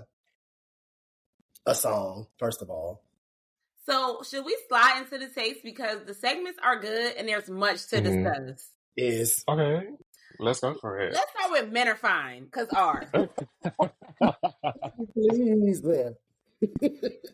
The only reason I want to start there is because it's a shout out to our doll friend to the cast, Sergio, um, and referencing his album Before It's Too Late, which we love. Um, so and he's fine, and the album is good. All truth. Do I lie? Bye. But tell us about um Loren Wong because I did not know about him before. Oh, Loren, I think I randomly like you know sometimes something comes on a little bit on shuffle and you're just like, wait, what is this? Mhm. So I was like, I think it was a 2019 song. It was called like Ride Out or something like that. And it just came on and I was like, oh, this is a vibe. And I looked on the cover and I was like, oh, he's cute. Oh man, like the boys are getting cute again. So Yes, I always like saved that and then I think just forgot about him naturally. And then he came out again with not this last EP, but the one before that. I can't remember what the name is right now, but the songs on it to me are just so good. He's just he has a really like I don't even know what to call it. Like the instrumentation, and he's just like a really good like the songs feel the mind my mind is gone. You know when something feels like it's live? Mm, mm-hmm. he has that kind of vibe to him, and it's just like it's such a soulful, um, soulful voice, but it's like really soft and delicate. Like it really feels like he feels like he's talking you through it when he's singing on the song. It's like I just really like. I don't know what it is. I put it on. I put his music on, and I'm just like, everyone, Mm. shut up! Like this is what I need to hear right now. I think when I wrote about it as well, um, I was like, gasms. Like that is what it gives that Smokey album, if Loren had to have a name for his music, it is Gasms. Like it just gives that. I He- guess it was like Smokey Robinson album. That was so weird to me because elderly. But Elderly and need to sit down, Paige. Lorraine Wong also used to be a big thing in the football world too. Yeah. So that was where I first came into like I think it's very interesting when sports players, whether it be college or NFL, actually fold over into a second life or a second career and are taken seriously. So him becoming more of a thing on my side of the internet as a musician, even though he had this past in sports, was very, very interesting to me. And like also informed Define because football, yeah. Informed to find it's crazy. But he, yeah, when I was like searching about him as well, I was learning so much. Like he had that sports background, but then he's also like had an art background, which is Mhm. crazy. Oh wow. And then like he'd been doing music from a young age. Um I'm never gonna be able to say this word properly. Like, is it Phil Philharmonic? Mhm. Phil, okay, there, that. Um, his granddad was like a part of that and was like teaching him how to play instruments from a young age, things like that. So it's like he has such a rich background, and it's like it comes through in the choices that he makes in his music and the way he does everything. It's why he sounds like he knows what he's doing because he does. Yeah. multifaceted individuals. I like that in my men. And also um highlighted in this section is Aaron Ray and his Hello Poison project. I feel like we've been like Mm. inundating the listeners with Aaron Ray, but like he's Doll World. Like what what do y'all want? He is like, Joe Bro, and I don't know how to say his name. It could be Aaron. I'm gonna keep saying Aaron. Come on, Cass. How about that? Say it right for us. Sing Nelly Furtado. I don't know if I'm ever gonna be over Aaron Aaron Ray. Um, so I was glad that he was highlighted in this too because Hello Poison was mm, a big deal for me. it was too the good. serious, okay? That's my song. I bought tickets to the Phases tour today. Like I'm pressed. Yeah, the Philly show got canceled, so I'm now a mess in distress and need to figure out the rest. I'm upset. No.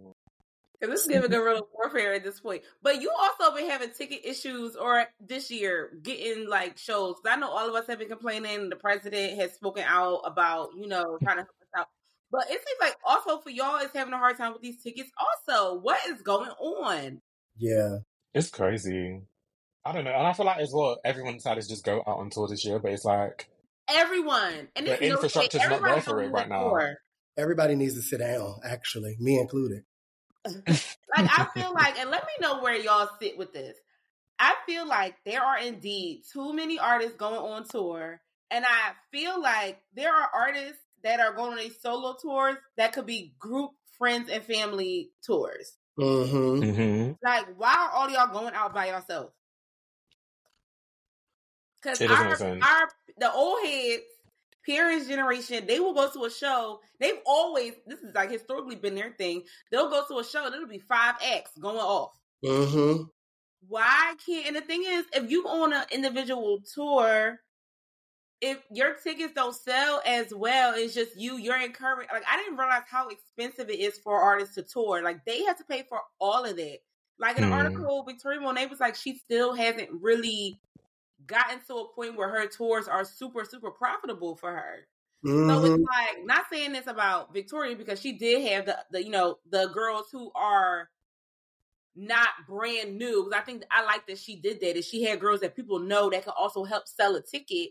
Yeah. Why are these artists not grouping up and doing a group tour? Like I loved when um this wasn't a tour, but it should have been when Jasmine, I think it was Jasmine, Ella Mai, and Queen Naija all did a show together Yeah. um in Atlantic Mm. City. Like I want to see tours like that. Specifically, I would love to see R and Ray, Lucky, and Kenyon on a show together. Oh, I would pass out. Like everybody get together, have a talk. Everybody put your egos to the side and let's do a show. It's the egos Mm. to the side piece, I think. I was about to say everybody want to be grand. Everybody want their own spotlight. I appreciated what Tinashe was trying to do by going on tour with Shygirl, and then that just Mhm. didn't pan out because a lot of Tinashe fans were going to be opening up to um, the Shygirl side of the world, and like their music kind of plays on each other, so it would have made sense. But Mhm. I also was on the side of, well, I don't really listen to Shygirl, so why would I go? But then I was open to it, so it would have been nice, but it just didn't work out. More people definitely need to do that. Mm. I think especially like when they're coming here as well. Like recently there was, I think, Josh Levi, Dylan. Sinclair, and Jon Vinyl all came. I think different venues, and they were all just in the space of a couple weeks of each other. But in my head, I was like, That's one show. you at one show would just make so much sense, and you'd have the same crowd there, bigger. Like Mhm. it's just, especially coming out here as well. I feel like a lot of people don't want to come because I get it. It's probably is extra cost. You got to come to a whole another country, but it's like if you do come in those groups, it's going to make it so much easier for us, and we are going to show out because I know amongst us over in London, it's like we don't know when the next time someone's coming is. So Mm. if you say you're here, we are buying that ticket and we're going to make our way there. Mhm. Yeah, I don't think I realized how expensive it really could be on the artists themselves. But Mm. uh, last episode was talking about how I went to see Tamar and Candiace opened up for her from Real Housewives of Potomac. She said she spent over six figures of her own money or towards six figures of her own money for her most recent tour. And Doll didn't go everywhere. And Doll don't have a band. Mm. And Doll only got two dancers. And Doll probably used the glam from the show. So it's like it's not in my mind, it shouldn't be that expensive for you, and you still had to dish out that level of your own income. That's Mhm. crazy. Mm. Like your and show, think about all the stuff you got to move around. Like you got to move the the equipment around. If you want to have a new outfit every you know show, um, you got your whole team moving around with you. You got to pay everybody. You got to you know in some places you might have to pay like extra for like the light people and stuff like that. Like it's so It is. expensive. Mm. And I one thing I've learned is group projects save you money. Yeah, they do. I'm still trying to figure out how much it costs for Beyonce to ship that Clam Worldwide Listen. tour because that, I would pay money to know how much it costs to move shit around for that show. the budget was Mm. bottomless. I'm gonna keep saying that. It had to. The budget was bottomless. Seriously. um, okay, back to the taste. If you wanna taste what you bring to the plate. Now, okay, let's run through some of the top albums from 2022 that you highlighted in the taste because I feel like Music outside of and, and maybe not even out this album might have not done as well as I think it did just my because of one song. I feel like a lot of these projects were underrated. So Mhm. let's start off. Ravyn Lenae, Cosmos. Is anybody else stressed out or is it just me? I mean, you and Joel both late fell out. All I can say for that album is worth the wait. yes. Mm. Worth the wait. To get something that well crafted and put together, like every song made sense. Nothing on that album didn't need to be there to me. Everything made sense. Yep. It was worth the wait. And how long was that wait? Like eight years? Yeah, and then she never really had a full. This was her first full album. She was doing a little first. sample here and there with a little piece of EP, but Mm. yeah, That's She why had I us waiting it in the- in the- immediately. room with a Zoom child. It was a situation trying to get tickets to her show, and I wasn't one of the lucky numbers. Like because she waited so long to come out, and it was so good, everybody was at that show. Mhm. Sad because Philly ain't ain't she ain't coming of Philly. I'm sick of everybody not coming to Philly, and I'm not gonna say it no more. 2024, y'all need to have y'all butts in Philadelphia. Also, somebody didn't come to Philadelphia. Steve Lacy, or maybe he did. No, he did. He did. He did. Stephanie is going off, and we definitely talked about those tickets. We missed being able to see him in both of our cities, respectively. So we went to see him when he did what we saying everybody should do, and got the girls together on a group tour. And got the girls together for a cute group tour. But yeah, Mm. Steve Lacy. I feel like the album, so much of the album was put on one song, but top to bottom, stellar Yeah. project. Yep. Yeah. And he Music- translated it well live. I managed to get to see him like literally, I think the week before I got email extra tickets and I had to just run and grab them. But that show, like, it was perfect. But the crowd, I Uh, was literally surrounded by like 14 year olds. I was too. like, elbows out. I'm taller than all of you. Someone's gonna get something because I, it was too much. I, if I had known it was gonna be that bad, I just would have done seated. Mm. But I was like, that's Steve. I want to be close. I want to touch him. Mhm. But the crowd was horrible. Like I think like out of every show I've ever been to, that was the worst crowd, just because of how young Mm. everyone was. Mhm. Like people were there with their parents. I was like, this. Mm. I don't like that.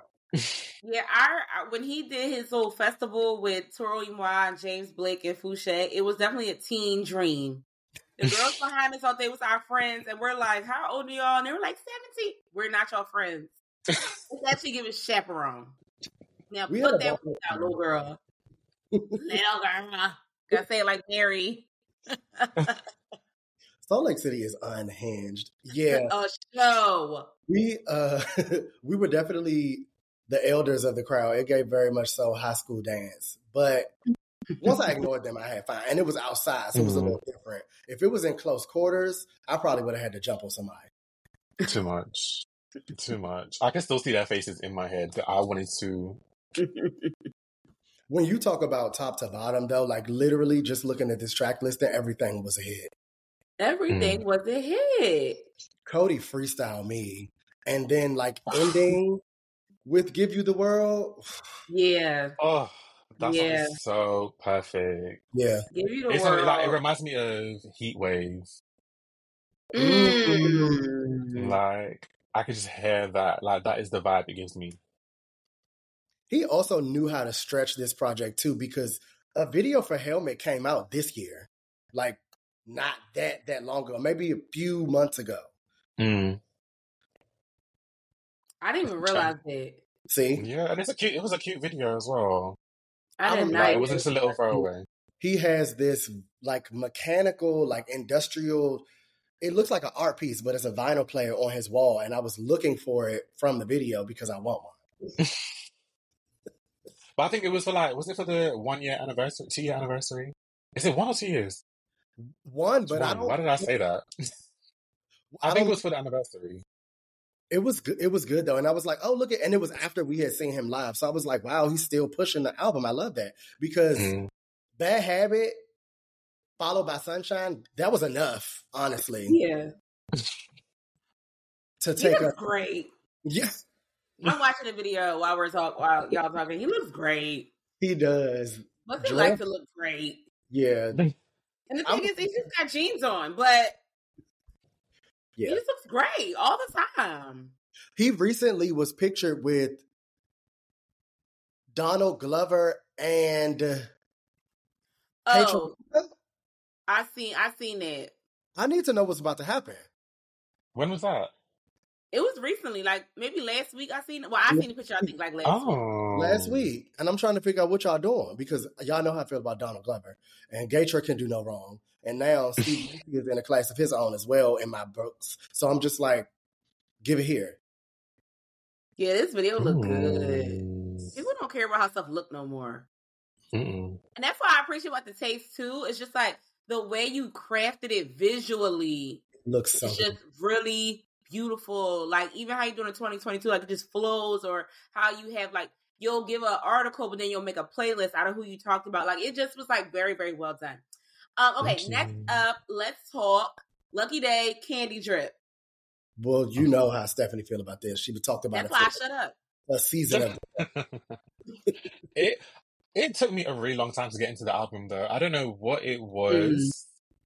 It, I think I just it's that thing you guys have mentioned it before in the pod. Like you have to be in the space for a new album, Mhm. and sometimes it's like an album misses the window, and I'm like, oh, it's gone now.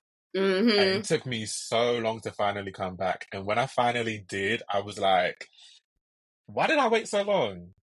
Cherry Forest. Cherry Forest. Why did I wait so long? questions that Yeah. Is that your favorite song on the album? I think that is my favorite one. Let me Mm. like look through one more time. I think Cherry Forest is That's it for me. Because you reference it in one of the um in one of the playlists for sure. Mm. So it's I definitely love- up there. So after the men are fine section, there's a build a man playlist. I live for that. no K Michelle. You I was with the K Michelle intro at the beginning, but I was like, too much, too much. And what do you think about the new single? The new era is on its way.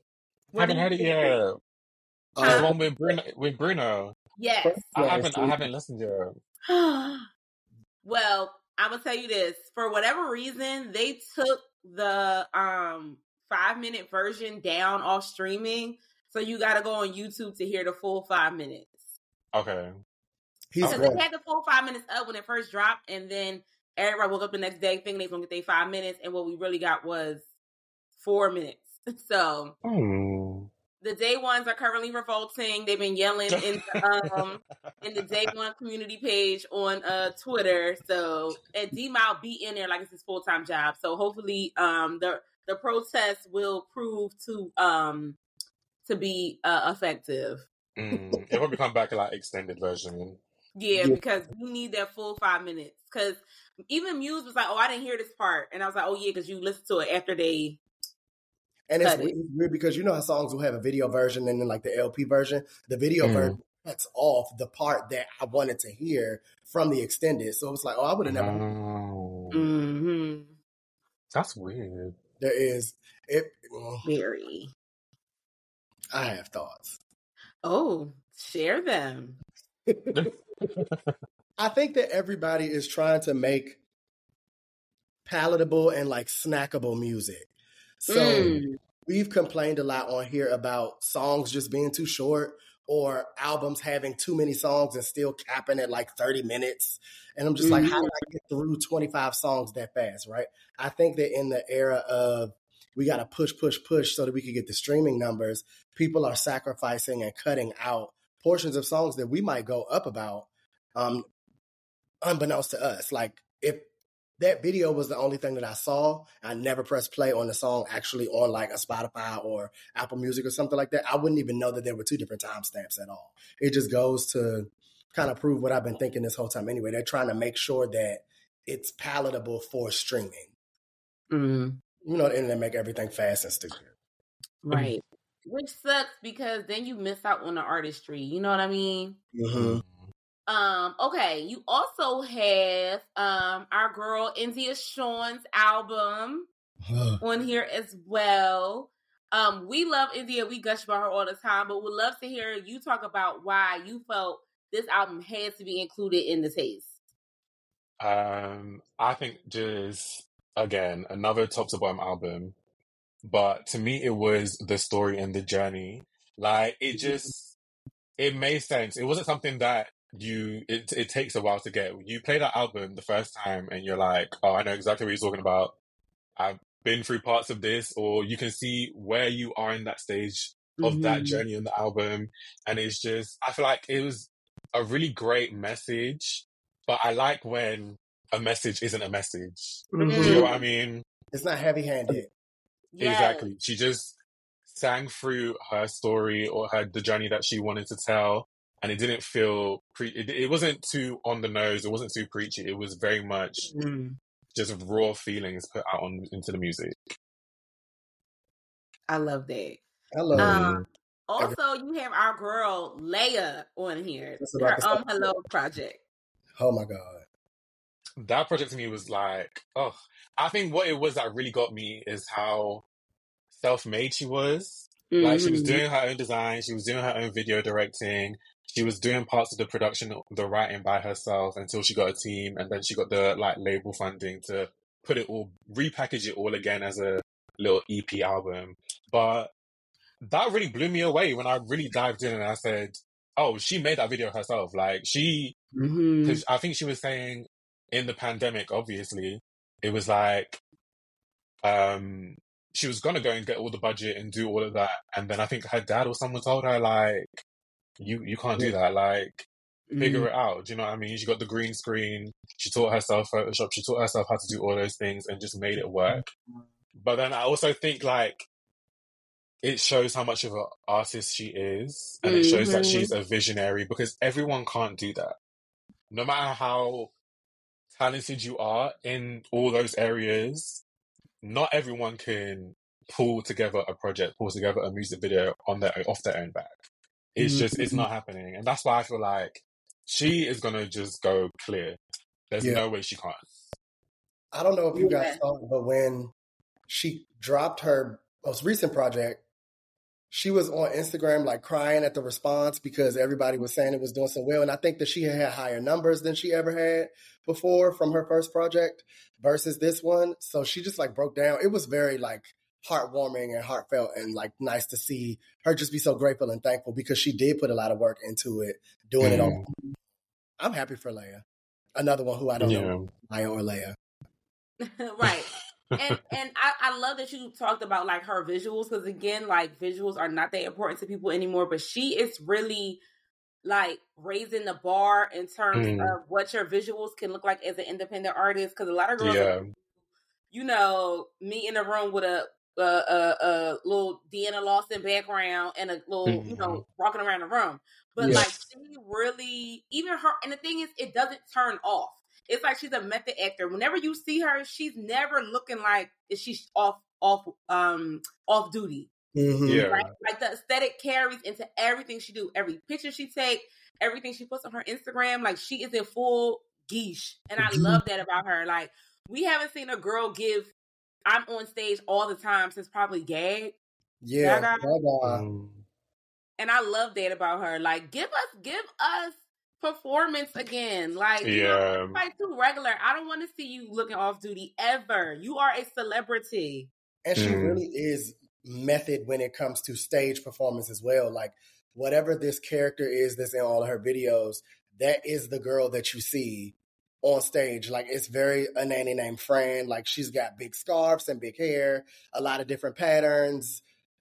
She's like pulling stuff up out of this big, huge Barney bag. Like she just she acts like that person. And I Mm. really like to see that even in her visualizers, it's just kooky. Like, what are you doing, Sailor Moon? I love the Sailor Moon. Shout out to Corey. 'cause That is really his song. Um, and then lastly, um, you highlight um Ella Mai's album, which I Hmm. feel went so under the radar. That's why I saved it for last because I really would love for you to just let people know why they need to go back and listen to that damn album. Like, I, it's just, I think it's just the growth. The growth between this album and the first album is like plain as day. Like, from what she's singing about, how she's singing it, like, to the constructive criticism of taking out all the talk, talk, talking and letting someone else do it, bringing Kirk Franklin in to do it, and having, like, doing all the transitions, having Mary J. Blige be your spirit guide on the album. Yes, I love just all part. the choices that she made just showed like okay this is what we did now i'm gonna take time out because she took like what four years Mhm. do that whole live a bit get something to really sing about and she came back and gave it to us and i think i do have a bit of beef with her because she has left the uk alone we Yeah, she didn't get one show Luna. we did not get a single show for that whole album nothing What? And I get it, I get it, but we didn't get nothing from her. I was like, did I miss it? I kept going back, like, hold on, hold on. No, because I know she did. Um, I think she did her own shows in the US, and then she was touring with Mary J. Blige, right? Mhm. After that, silence. Wow, I did not know she paid the nation like that. Mm. But it's like it's a it's a thing. I feel like R and B artists over here, they know there's no infrastructure here for them. There's nothing for them Mm. to go promote on. There's nothing for them to to boost them. And I feel Mm. like once you make it over in the US, like why would you come back? Mm. You know, like you're not going to be appreciated in the same way. And I think to come back, you'd have to come back one humble. Not to say she's not, but you'd have to come. You'd have to be humble because you're coming right back to the bottom, and you'd have to come Mm. back knowing that you are here to rebuild something or build something up.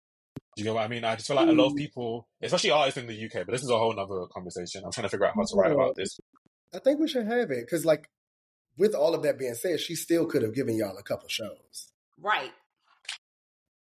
hmm But I think it's it's a thing. I'm I've been trying to like find the words to really put it down and talk about it, but I think we're so lacking in just general media to focus on and spotlight R and B as a genre in the UK, and a lot of the artists out now and ones from before they don't they don't kind of realize that they yeah have to come together and build, but they also need to look at things like if it's the taste mag, if it's like other platforms that are on um, Twitter, like there's I can't, can't name them right now, I can't think of them, but um, there's so many things on Twitter and Instagram. You need to kind of like reach in and Mhm. build with them and pull them up because Mm. if you don't, you're only going to get to this level and there's nothing else to push you up further.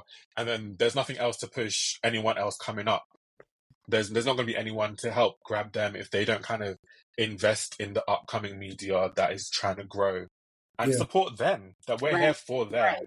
right. I think that is kind of where we're at right now in the UK. It's like everyone's not trying to under- realize the relationship needs to be built together, and we all need to kind of build this together.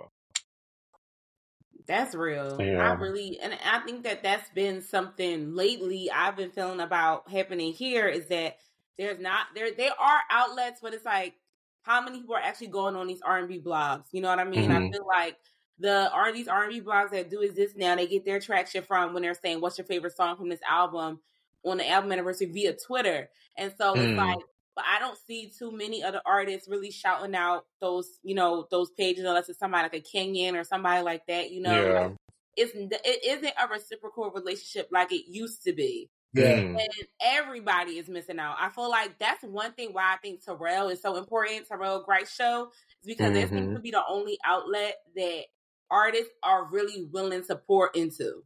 Yeah. Black outlets. Let me clarify because the girls will go everywhere else, but black outlets is just Terrell, and Yeah. otherwise they're paying it.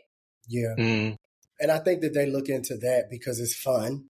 Like it's something that Mhm. they can do that is actually like, I don't know, whether it's rewarding press wise or not, because of however big his platform may be, it's still something that they would want to do or be interested in doing. It probably don't feel like work to them. Yeah. Correct. Correct. Um. So, what are some of your favorite songs from the Ella Mai album? Um, I'm to pull it up. but um, is it? This album long. Where I can start it. So, where can the girls start it? I want to say it's called. Is it called Fallen Angel? Mm-hmm. That's one of them. I love that one. Um, Sink or Swim, Oh, Yes. Sink or swim. Fading Out. I think like that was in terms of like R and B album closers. They're like my favorites. One of my favorites is Faith Evans' Reasons. I put Fading Out Oh. right next to that. wow. Fading Out to me Faith is just like Evans' reasons. Listen to me. If y'all have never heard that, first y'all gotta lay down, get y'all put your prayer, prayer cloth over y'all. front. then y'all can go ahead and press play. Faith Evans was speaking to the body of Christ on that on that song. Okay, like, and then was like, "Bye, this is the end of the album." Excuse Mm. me, lady, I'm I'm still crying. Faith. Mhm. But like how I feel when I listen to that and the album's done is how I feel when I listen to Fading Out. I'm like, Mm, oh, you are fading out. there? Okay.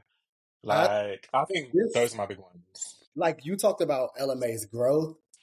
It's even in the behind the scenes and the inner workings of the album that I felt growth. Like this is one of the best crafted, like perfectly sequenced R and B Mm. albums to come out from a newer artist in a very long time.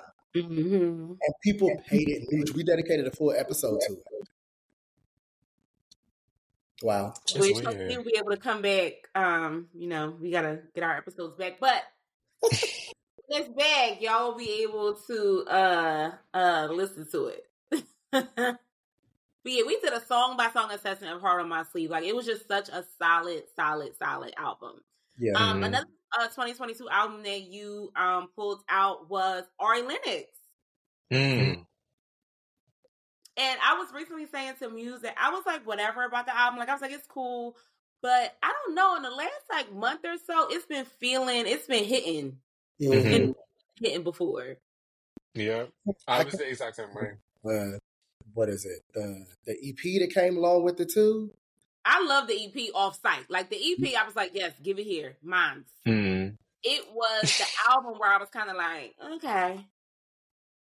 But you know, Mhm. you you expect a certain thing based off of the last project of artists. And then when they she kind of slowed it down and grew it up a little bit for us, even starting off the way she did with that very Erykah Badu esque song to open up the album. hmm It was automatic that it was gonna be different. So I was like, okay, let me go on this ride with her. hmm And this thing, you got to be willing to go on rides with the artist because, like, music talks about it all the time. How he felt like audiences want him to make one sound, do one thing, and that's it. And when you've been in the game as long as he has, like twenty something years, You you don't want to keep doing the same thing. It's like let me try something else. And I think you know with Ari, she has been around longer than most people realize. Mhm. But I do see how it could be very easy for, for people to want her to just keep doing one thing because she Mhm. does that one thing so well. Yeah, you ate that one little thing. oh, oh, wasn't that from uh them horrible girls in Philly? hmm she's like, oh, you ate that one little thing. You still not that girl, but you ate that one little thing. It'd be like that with some people. That's crazy. Like you're still late, but Um, so we have an episode um that I don't know if it'll come out before or after because we need to uh, have a staff meeting about it about that um people need to like in case you missed it, go back, um, spin the block on, and you have a page of 2022 projects that honestly will be on the episode, but also we can talk about here, so we don't got to re rehash it on that episode. um, so I wanted to go through those because you shouted out some of our favorites. Um, Mhm. first off, Dixson 001 Daisy. Mm. A man. Also, fine. Yeah, that project was like, ugh, too good. I feel like he, it was so versatile as well. Like, there are songs, I feel like there's a song on there for everyone. Even if you're like a big R&B fan or not, like, there's, I can't remember what song it is on there, but there's a song on there that sounds like Drake. Mm-hmm. I can't remember which one it is, but it, like, then there's the, the Tinashe feature, there's Let's- Seven let's- feature. let's- Let's put a pause here.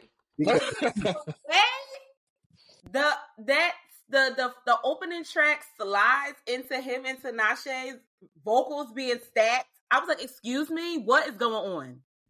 Insane. And he's got a lot of restraint, even though the album is so good. That man sings way better than that album will allow you to know. Mm. Seeing him live, I was just like foaming at the mouth because of some of the stuff he could do with his voice. Yeah, no, like it was hitting extremely different when I seen him live um at um Jill Scott. I was Mhm. like, oh, like, oh, you you be churching like Fantasia when you're off. oh, okay. Past weeks, okay.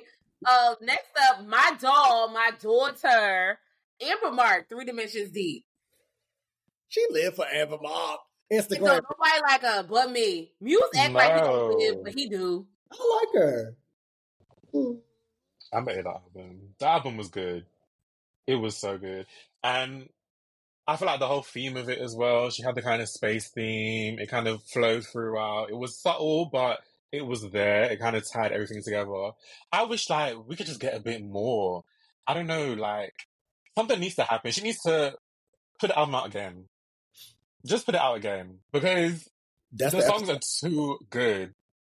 This year where everyone has been like getting divorced, cut that cut that Divorce play looks out. great on black women. It does. I'm sorry. It does. Great on black women. And you, you know the thing is, I went to see, I went to her tour and full sold out show Hmm. in a city that is like seventy percent black, maybe sixty five now. I don't know. Gentrification has done things, and it was I was probably like one of like ten black people at that tour, That's crazy. and I was Gat King. Because But- where is the black at? Where is the black at is an episode title. It made sense to me when you talked about it originally because I was used to her music being played on like Coca Cola commercials and like Target Mm. soundtracks and like things like that. I didn't know an overwhelming majority of black people even knew who she was. We talked about, it, of course, because if a song good, we gonna uplift it. But Right. Everybody ain't able and everybody don't know. So her entry point into my headphones gave me white. Mm. That's so crazy. It is crazy. I think it's always just gonna be different over here though. Like I think it comes to R and B is black. It's just Mm. that's I always how it is over here. Yeah, like the crowd, no matter what. The first like R and B show I went to where the crowd was medom- predominantly white was the Mac Ayres show that I just went to.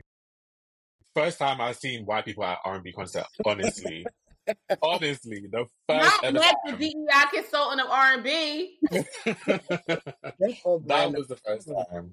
I don't mind that being his title. Mm. That is interesting because they be all up in any city, right? Like any city I go to a concert and it's not a guarantee that it's going to be a black crowd hmm You Or- never know. for the blackest of artists. hmm You never fucking know. That's crazy. Um, next up, an album that uh, I think we all love as a family, Kenyon Dixon's "Closer." Oh my god. Mm. A voice. I got to see him live, and he like, I don't know what it is. I just became attracted to him. Of that, like, I he- never really saw it before. But as soon as he started singing, he sang it like track by track. I was like, I could marry this man right here, right now, today. I'm just in love. Music will do that. I get it. Oh, the thing, like, just vocally is just insane. He's insane. He's one of our best right now. I agree. It is it is on my 2024 bucket list to see him live because I slept on the closer tour. I was like, I like the album, but I don't gotta go. I should have went, had to go, should have went. Like, girl. Mm. But you know what? I'm glad that I I didn't because I'm really excited to hear him fold in the closer songs to the R&B you love songs because I love that Mm. project. Mm. Um, so I'm I'm excited about about that. Um, next up you have Good Morning Gorgeous. All right, close my window. You hate Mary. It's crazy, actually. Hate Mary, I just don't care as much as the rest of African America Oh, or British America. I don't know. I don't know where Jamal is going to stand, but we'll see. you know well, what? I Like, on his best of 2022 list, so that's why I'm made it. I didn't. I didn't actually like it that much at first. On first listen, I was like, I'm confused. I think I think I heard the drill song. I was like, I'm confused. It's too much. I heard DJ Khaled's voice. I don't like that. And then it just over time, I kept revisiting it. I think I preferred the second half more than the first half. Mm.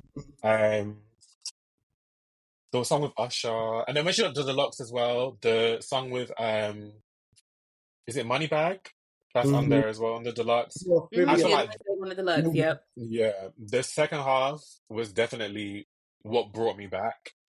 And then when I listened to it again, I was like, okay, no, no, no, this is a solid album. I think there are some songs I would pull out. I like Good Morning Gorgeous, but I don't need to hear it. I don't know if I that's a bit. Neither. Shout out to Yeah. her and Lucky on the pen, but yeah, I don't need to listen to that song. Uh, It's aunt music. It is. Mm. It's real. And the, D- the DJ Khaled one as well is like, mm. Yeah, I don't I'm like okay. DJ Khaled. Also, an aunt song. My sister love it, but also my sister is sixty, so of course she love it. Also, also It is aunt music, real bad.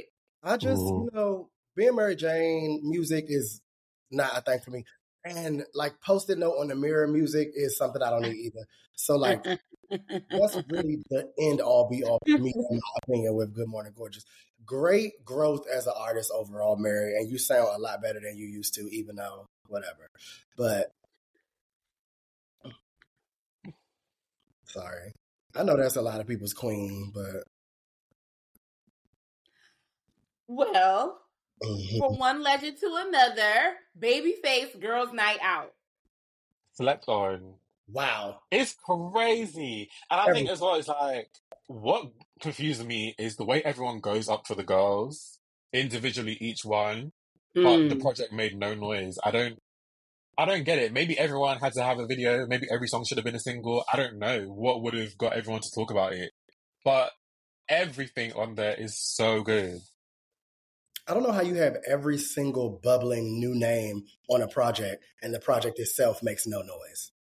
I It's don't- crazy. crazy. Don't understand that. It's really crazy. And it's not just like he just got the girls to have the girls. He got the girls and the songs are good.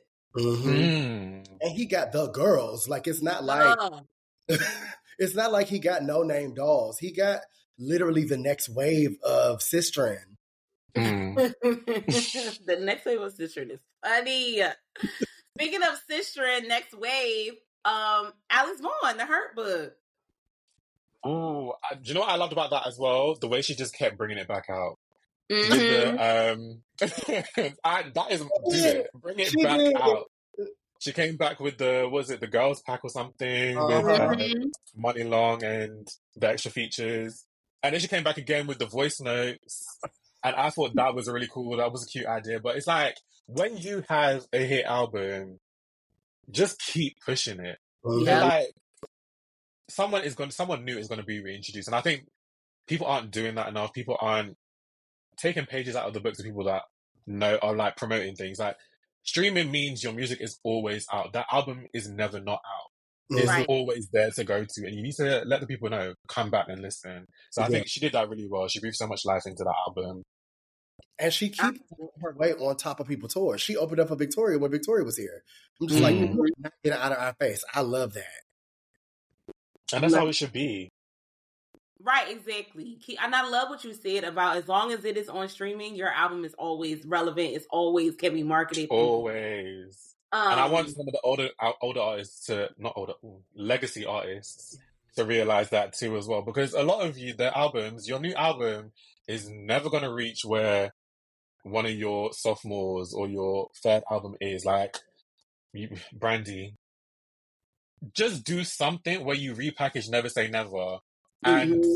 it's going up Yeah, like on Tuesday. that- they don't want to dip back into it like Mariah Carey is the kind of the only person that's doing that well mhm. she's dropping the rarities and she's going back for anniversaries, everyone needs to kind of just take note and start doing it. I just I don't see what's stopping them. But maybe it could be label issues and things like that. I don't know. But Mhm. politics. Yeah. the business behind it may play a big part in it that we're not even thinking about. Because like yeah. These artists even have rights to some of those songs. Mhm. Are they Mm-hmm. even able to work on pushing them back out? I think that's something that we probably should look into before. Because DJs are going to keep those songs alive. Like the way that they rerun that era of music into the ground, we're not going to never stop listening to it. Maybe the artists can't do even what the DJs are doing. So that's a good conversation. Mhm. Um, and I don't want to run through everything that you listed for the best of 2022 because you want people to read the taste, but I do want to close on this project. Tink. Mm. Well, I know Tink had two albums in 2022. Tink, Pillow Talk, Yeah. Tink got two Till- albums every two days.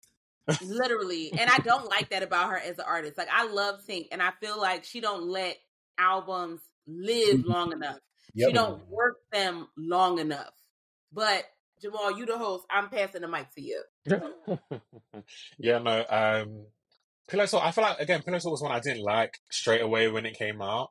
I think it was because it was quite a few samples on there, so it was like I was hearing the song, but I was hearing the old song at first. Once I Mm. came back and I got into the right space to listen to it, I was like, "What's wrong with me?" Again, switch and opposite. Those Let's are just the. Let's talk about it. How would you feel if I righted my wrongs and you did the opposite? Like what? Ask Yeah, the questions. Questions like asking all them questions.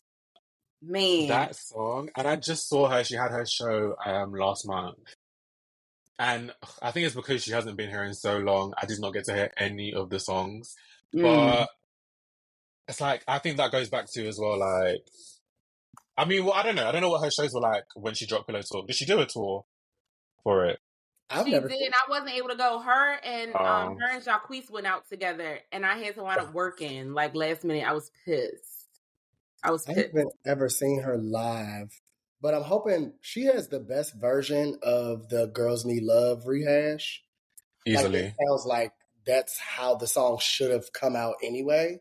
So I'm Mhm. hoping that Summer does something with those three new versions when it come time for her to do t- a type of tour or something. Because of course I'm gonna go see her. So I would love to see Tink do that live, but she come out with so much music. It's hard for me to even stay with one project Mm. long enough. Because once she move on, I'm just like, damn, I, I think I missed something, didn't I? And like, I Mhm. go back. Um, but I do know "Opposite" was a song. I do know "Switch" was a song. So Switch was the constant bullshit of that album. maybe Mm. Like I used to play them back to back together, and used to like stress myself out real bad. like the guitar strings were singing my pain for sure.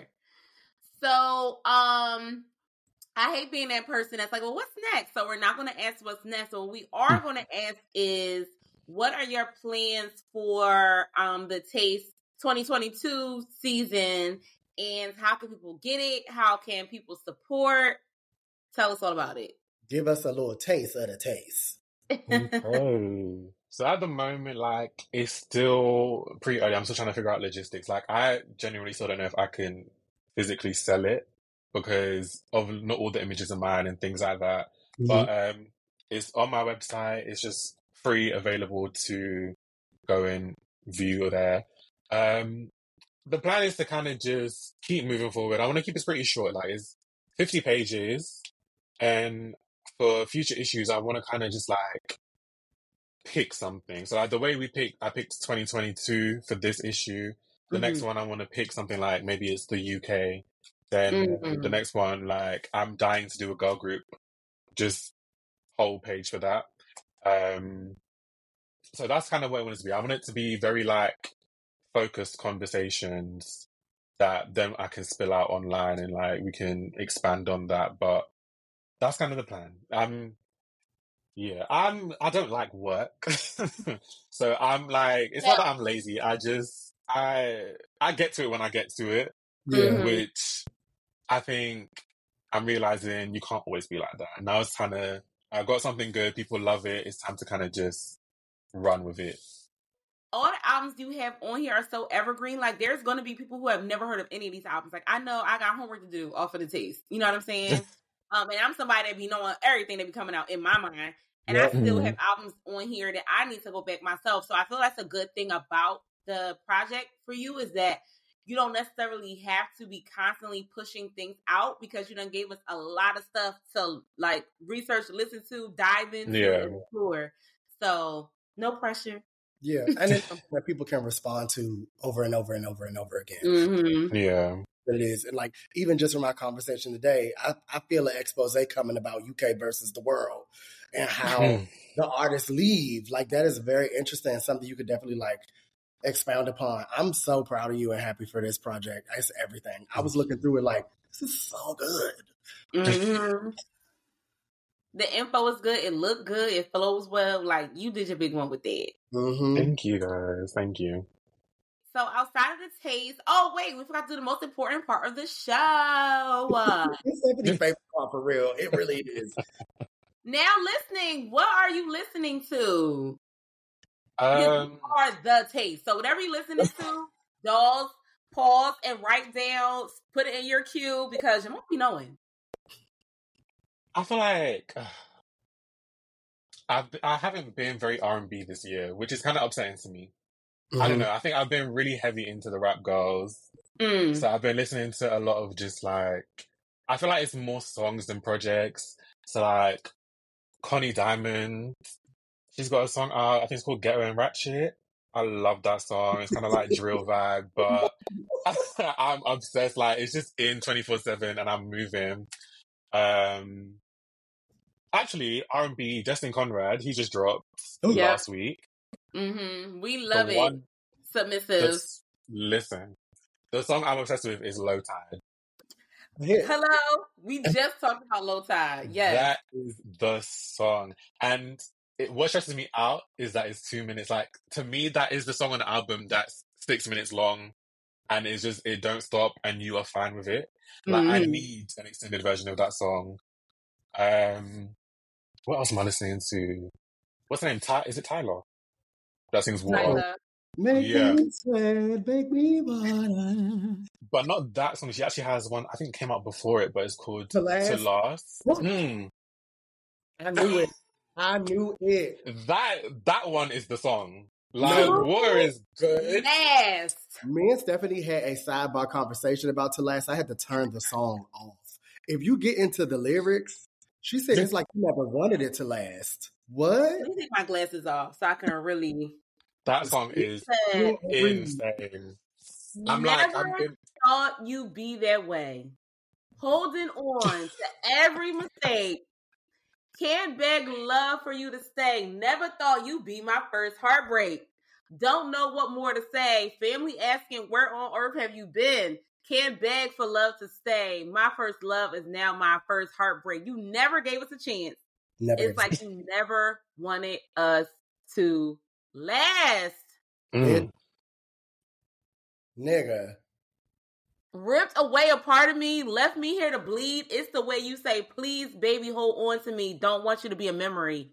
Excuse me? Tyla is about 12 years old. How is she going off like this? It's and then she doing insane. all of this over top of a dance beat. Mm. too late, too late. I have a theory about why she um made make me sweat, make me holler because um the dance music wasn't getting popular. Music's still on the fence about that, but that is my theory. I feel like she was like my because all her music is dance. I'm like, her previous music. Dance music, people don't actually like dance music unless it's Drake or Beyonce. And so she was like, "What do everybody like?" People like African beats, Afro beats. So that's what I'm about to give them, and y'all are gonna love it. Y'all are gonna. I don't even know if it's worth having this conversation on a whole nother episode, but I think that her being South African and her having the success that she has had with water, I still don't think that we are only going to get Afro beats or Amapiano from her from now on. I'm still holding out hope that we will get more. I'm basically saying I don't think that Steph can say that with one good song that is a beat, an Afro beat song. She only got four songs in general. so like we need to give her a little bit goes back to what we were saying about um about sexy red. It's like once you had that one song that people really latch on to, you keep doing that and duplicating that over and over and over and over. Because if we were talking about this the other day, that if Yeah. people were to go back to what's it, Ghetto Princess? What's the first project called? you know Um, yeah, I think it's Get, Get Superstar. Ghetto Superstar. that is It what, don't sound nothing like Shake Your Dreads. It don't sound nothing like um Ski, which I love. that's It like don't sound nothing like Hellcat SRT. It don't sound like none of that. Every single song is like a different genre. Honestly, Mm. nowadays when girls do good on one sound, they just stick to that sound. When I'm like, I need some more of my bitches. I need some more FaceTimes from Sexy Red. Like, show people that you are actually a very, very, very versatile artist. And it's not just Yeah. Jamal wanted to. Jamal actually, when you first posted about it, was when I was like, let me go listen to her old shit. Mm.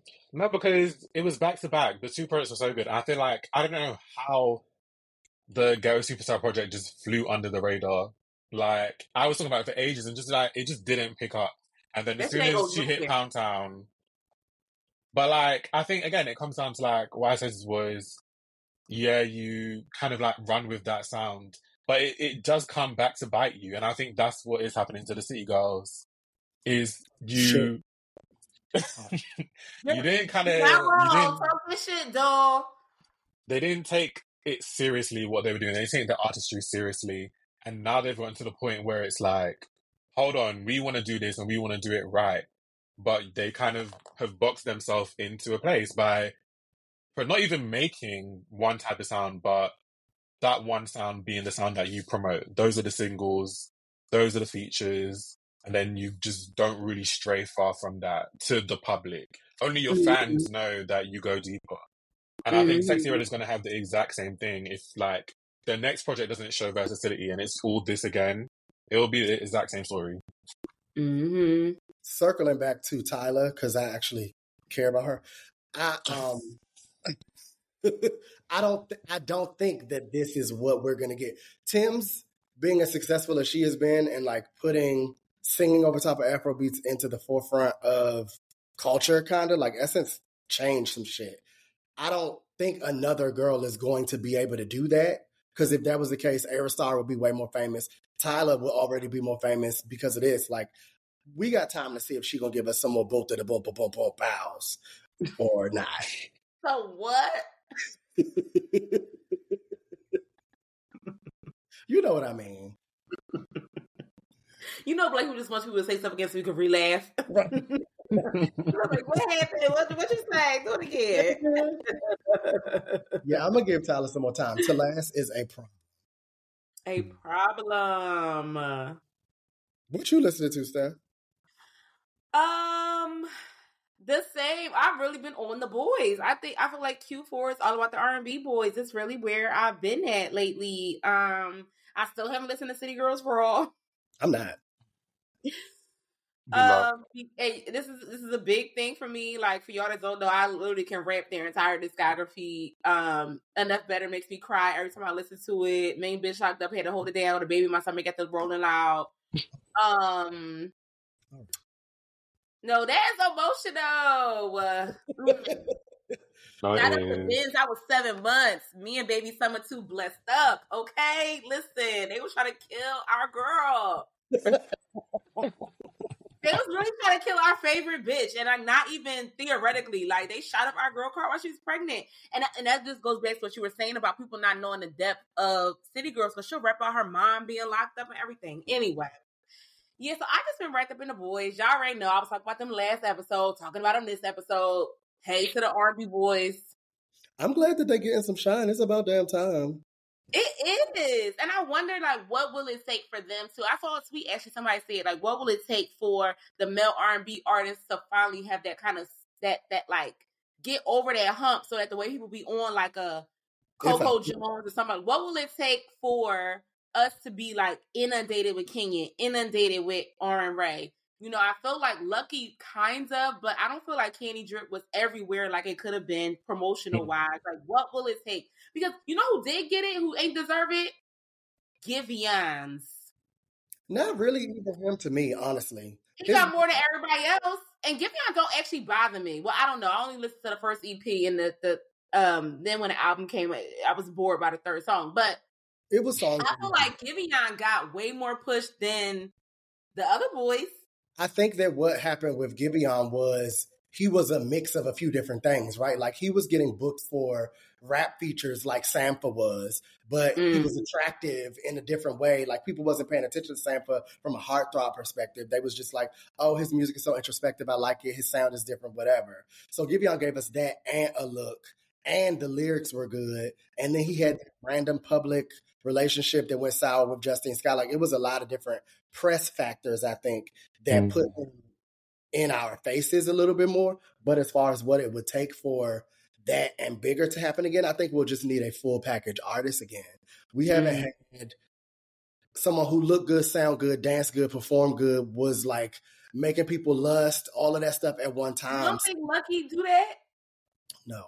I think that Lucky can sing. I think that Lucky can perform. I think that make Lucky make good music, but Lucky don't make men want to be him. And Lucky don't Mm. have he don't have the give of what every girl is looking for either. We would need someone to be a semblance of like a Chris Brown again in order for Mm. R and B men to get over that hump, like Erica said, like you just said. Listen, get over then that, I'll feel better for sure. then I will make you feel better. I feel like the culture has to shift a little bit too. I feel Fair. like I keep saying it. We are we're anti corny right now. Like we don't we don't like men right now.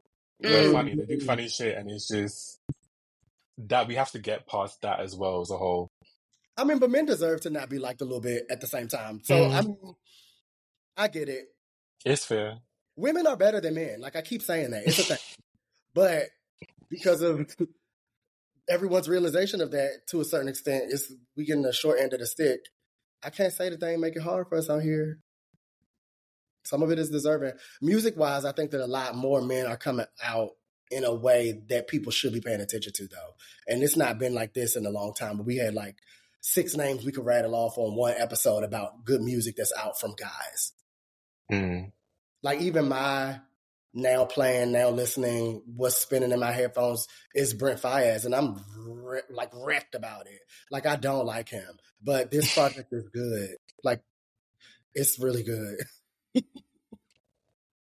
the Khalees recreation, the uh he got a sample from Rome's "I Belong to You," which is one of my favorite '90s songs. Oh, I give all my love to you. Every time I see your Oh, face. I love to you. I belong to you, babe. Oh, oh, oh.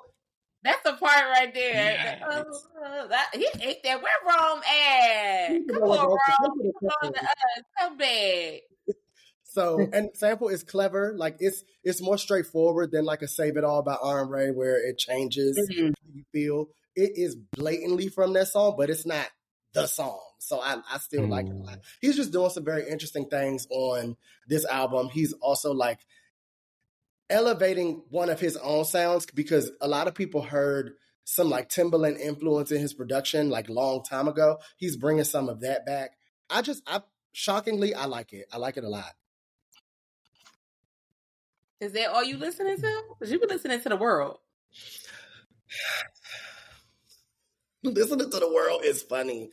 I haven't. I'm sorry. I almost choked to try not to laugh at that. I haven't listened to it in full yet. But Mariah the Chemist, I've been really on this case Kate Renata Now song. Mariah the Chemist. Somebody call her Lab Lady on Twitter, and I died. Marie Curie got some songs. I'm not gonna lie. I um Mariah the Scientist has a song out with Kaytranada that I really, really like. So I've been bumping that over and over again I haven't been able to get back to the rest of the album. But lyrically, I enjoy her. She's not a, like a great vocalist or anything like that to me, but I've been able to vibe with her projects thus far. She's not a person I would like rush to see live or anything like that, but like for a feeling, I can listen to her. And I like that it seems like she's venturing into different sounds. So I'm gonna give that a try. That's on my list. But the Kaytranada song has been bumping and thumping. Everybody know where to go and get their beats at to go get a banger from. Cause they super duper duper cunt. Oh my god. on that note, Jamal, where can people find you on social if you want to be found on social? Want to be found? Oh, you can mm-hmm. find me personally on Twitter at Luna Angel. I'm trying to figure out how to spell it. L U N A 4 N G E L X. I'm screaming. If you don't find it, you won't be able to find me. Y'all. Yeah. You know, black people are so uh, dramatic, child. we all used to spend Um, though Black Friday days. what else am I on? And then the Taste Mag is on all socials on Twitter, Instagram, just at the Taste Mag, and our website is thetastemag.co, not .com. Couldn't afford it, just dot .co. But honestly, dot co is chic to me. I always thought that dot co is Right? Is I was mad at first, but now I'm like, oh, it's kind of cute. what? I was like, oh,